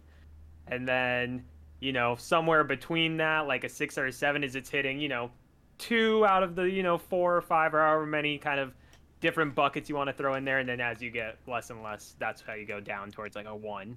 I gave it like an I gave it a nine on my anime list. I was just gonna say I'm gonna give it a nine. Koo, Sasha, what do you guys think? Mm, in my heart, I'm gonna say a h- like a really high eight because, like I said, a nine for me would take it to that level where I'm like, man, I really felt something. But just because of how good it was, I'd probably push it up to a nine because it doesn't deserve to be with other eights that are just, you know, you're like, oh, that, that was good, that was good, you know. So uh, True. yeah, I'd, I'd probably slide it into a nine just because of everything coming into this movie. So yes, I mean, overall, I I would just give it a ten to be honest, because I could not really find a fault within the movie. Right? Uh, you know, if you're a, a fan of the series, you know what you're getting to going in. Uh, it did live up to the hype. Animation, music, you know, the story. Like I think it was done extremely well. And I mean, I guess if you if you look at it at just the movie and not like season one and like the upcoming seasons, uh, it probably would just be a nine. But I think it's also setting up uh season two fairly well as uh as well as like showcasing uh like the catalyst of what's of why things are to be what they're going to be i'm assuming uh so i i gotta say uh yeah like for me it would be a 10 and uh i really like you really can't find any major faults with the movie and then even with like like you know Tanjiro throwing his sword like like like these little nitpicks like they're not really any flaws to the movie and I I I, I can't say there's anything wrong with it so I would have to give it a 10 overall I'll, I'll, I'll watch it again. Uh, I'll, I'll, I will. I love how you called movie out your own f- f- flaw. it's a little nitpick okay and apparently I'm the only one who felt that way so uh, but I it didn't did, really it didn't take away from the movie you know like I said it executed everything that you expected from it like I think like to me perfectly I had Mhm. no problems with it whatsoever I'll watch it again on Blu-ray. Definitely, like it's gonna Mm-hmm. happen. So For me, Johan, what do you, yeah, change what do you think? it would be like I'm thinking about two, like one uh anime movie, like comparing it to all anime movies, like everything. That would be like an eight because it's a really good movie. But if you don't have like the background, you have kind of have to watch the first season to fully appreciate the movie. Like not talking about animation, animation is perfect. It's like even though like I kind of like the tentacles. It's like you want to throw CGI, throw it in the tentacles, no problem. like you know, not on Tanjiro or anything Mhm. but like uh, uh, a high eight on anime movies. But if it's uh like part of a going series, like a canon part of an anime, it would be a nine, a hard nine. No, I- I, think I share a similar sentiment to you, Johan. I, I definitely feel this movie falls kind of like on the high eight in, in, various regards, and then peaking into the nine in others. I think for me, it's one of these things that kind of to my own detriment, as I found that I read ahead manga wise, it is it does take away that experience of not knowing what's going to happen. So I think that's something that just I'm a product of my own kind of flaws when I do read the manga and then I go into movies or you know I go into shows and I'm like, "Oh, I know what's going to happen." So, you know, it, it's not going to be as hype or as a kind of shock turn of events. So I feel like that's something that does admittedly dock points for me whereas like if I was to go in this movie and not know anything, then I probably would have had a little bit of a higher rating maybe in some regards. Um but yeah, overall, I can't think of too many flaws other than me just being, you know, overly critical in, in my kind of own personal beliefs of things. But um, definitely was a film that, apart from it being canon and you need to see it, if you don't go and see this movie and you plan to watch the next season, you're gonna have a bad time. Yep. So definitely, uh, definitely get your butt out there and see it in whatever way as safe as possible as you can, as Taylor was saying, or you know, get it on uh, release when it comes to DVD, Blu-ray, all that stuff. Um, it comes out in yeah. June. Oh, okay. Yep. So not not too long. Oh, Nope. okay. Yeah, not In too long. June, so That's we're almost here. It'll be out there. It'll be out on the the special sites for those who you know Yes. choose to pertain in that format. So I'll probably But get hey, this. I'll actually at- probably at- buy at this. the yeah. at the Yeah. end of the day, whatever way you can see it, obviously best way through legal means, so you can give back to the industry. But um, overall, it is quite the experience. I think we can all say so. It was worth, definitely worth it. Mm. Taylor, did you give a score yet? Yes, nine. Nine. Okay. And all right then. Taylor's was just the most succinct. Everyone else was like, "Oh, chicka wugga da jada." Oh, we, we just Yeah. all piggybacked off each other. We just, well, I piggybacked. I was just like, yeah, I agree with Johan. You know, I got nothing much else to say. Okay, fine. You want a reason? I'll give you a very specific reason, which is that I Oh, felt that she's stuff- angry. I felt that the stuff with Rengoku was just was like a little bit too long with the with the ending with him dying. Like, okay, let him die. Let people say like like be sad and then move on. Like, Actually, God. now that you say it, a, a nitpick that I have, and Disrespect. I would have to go Oh back to the movie, but when they keep Oh. on panning, showing the blood just continue to like soak further and Oh, yeah. down Rengoku, I'm just like, okay, I get like the weight of it, but then I swear when they show like the final pan away, there is like no blood underneath his body on the ground or anything. So I'm just like, all right, this guy just like bled out like his entire body. Dude, it, it dried up, man. For me, Yeah, maybe that is. It was dirt. It soaked into the dirt. I can't see it, but man, if I was to visit the studios, I'd be like, "Yo, man, where's that pool of blood underneath my man? Like, who You're was fired. responsible for this? Yeah, get the hell out of here. I'm Dude. coming in."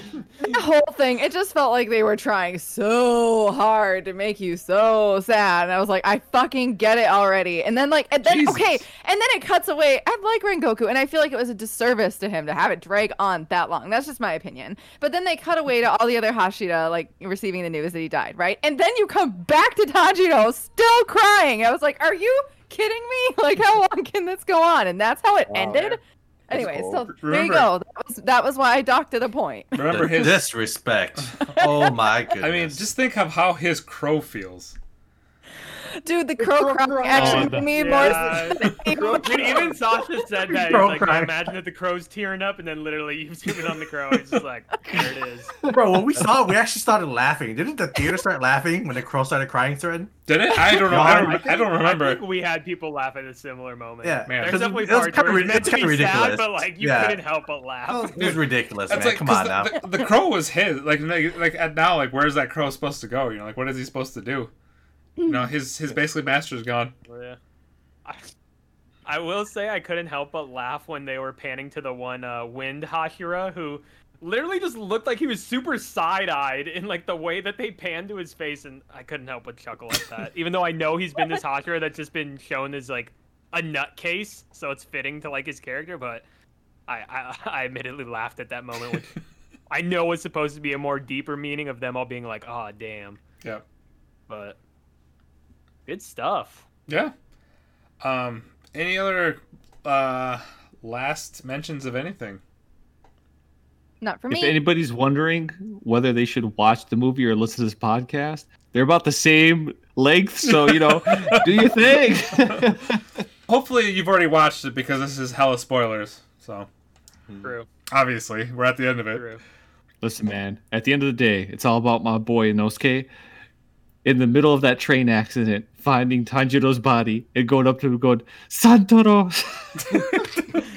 I'm sure. I'm sure Brian Uh, will will hopefully love that moment as well. Uh, I would be sadly man. disappointed if he didn't take his boar mask with him. right. Brian better watch this whole podcast after he sees the movie. Uh, well, Seriously. we we will let him know. We will not let him forget. Yes. But okay, boy. I think on that note, R.I.P. yeah, yeah. R.I.P. R.I.P. Indeed, in many different ways. R.I.P. Yeah. to this this session of the podcast. R.I.P. to some some boys, and you know, thank you, Stratton, for being our our fill-in host. You know, Yeah, no problem, man. David Thanks, had everybody, for some other joining. Engagements. Thanks for everybody making this, uh, making or making it here, watching the movie as well, and then coming here like the day after. It was awesome. It was fun. Um, we will, we will wrap it up here. Uh, we have a we, we do a normal podcast uh, weekly wa- weekly where we just uh, discuss the the shows that are airing every week of the season. Um, also in the comments uh, or the the, uh, the the description at the bottom of it, you have our links. Basically, you have um you have uh, you have my Twitch, uh, Koo's Twitch, Voice of Alex's Twitch. Um, Johan will get we'll have to get yours there as well. You can follow us on Twitter. We have a Discord as well. Um, just feel free to follow us. Uh, also, if you have if you're watching this on YouTube, you know, like, dislike. Um, let us know what we did well, what we did bad. I would uh, we would really like to know how to improve this even more. We'll see you guys possibly on the AOT manga special we are doing, or just our normal our normal podcast. Awesome. We will say bye here. Bye. Bye. Bye bye.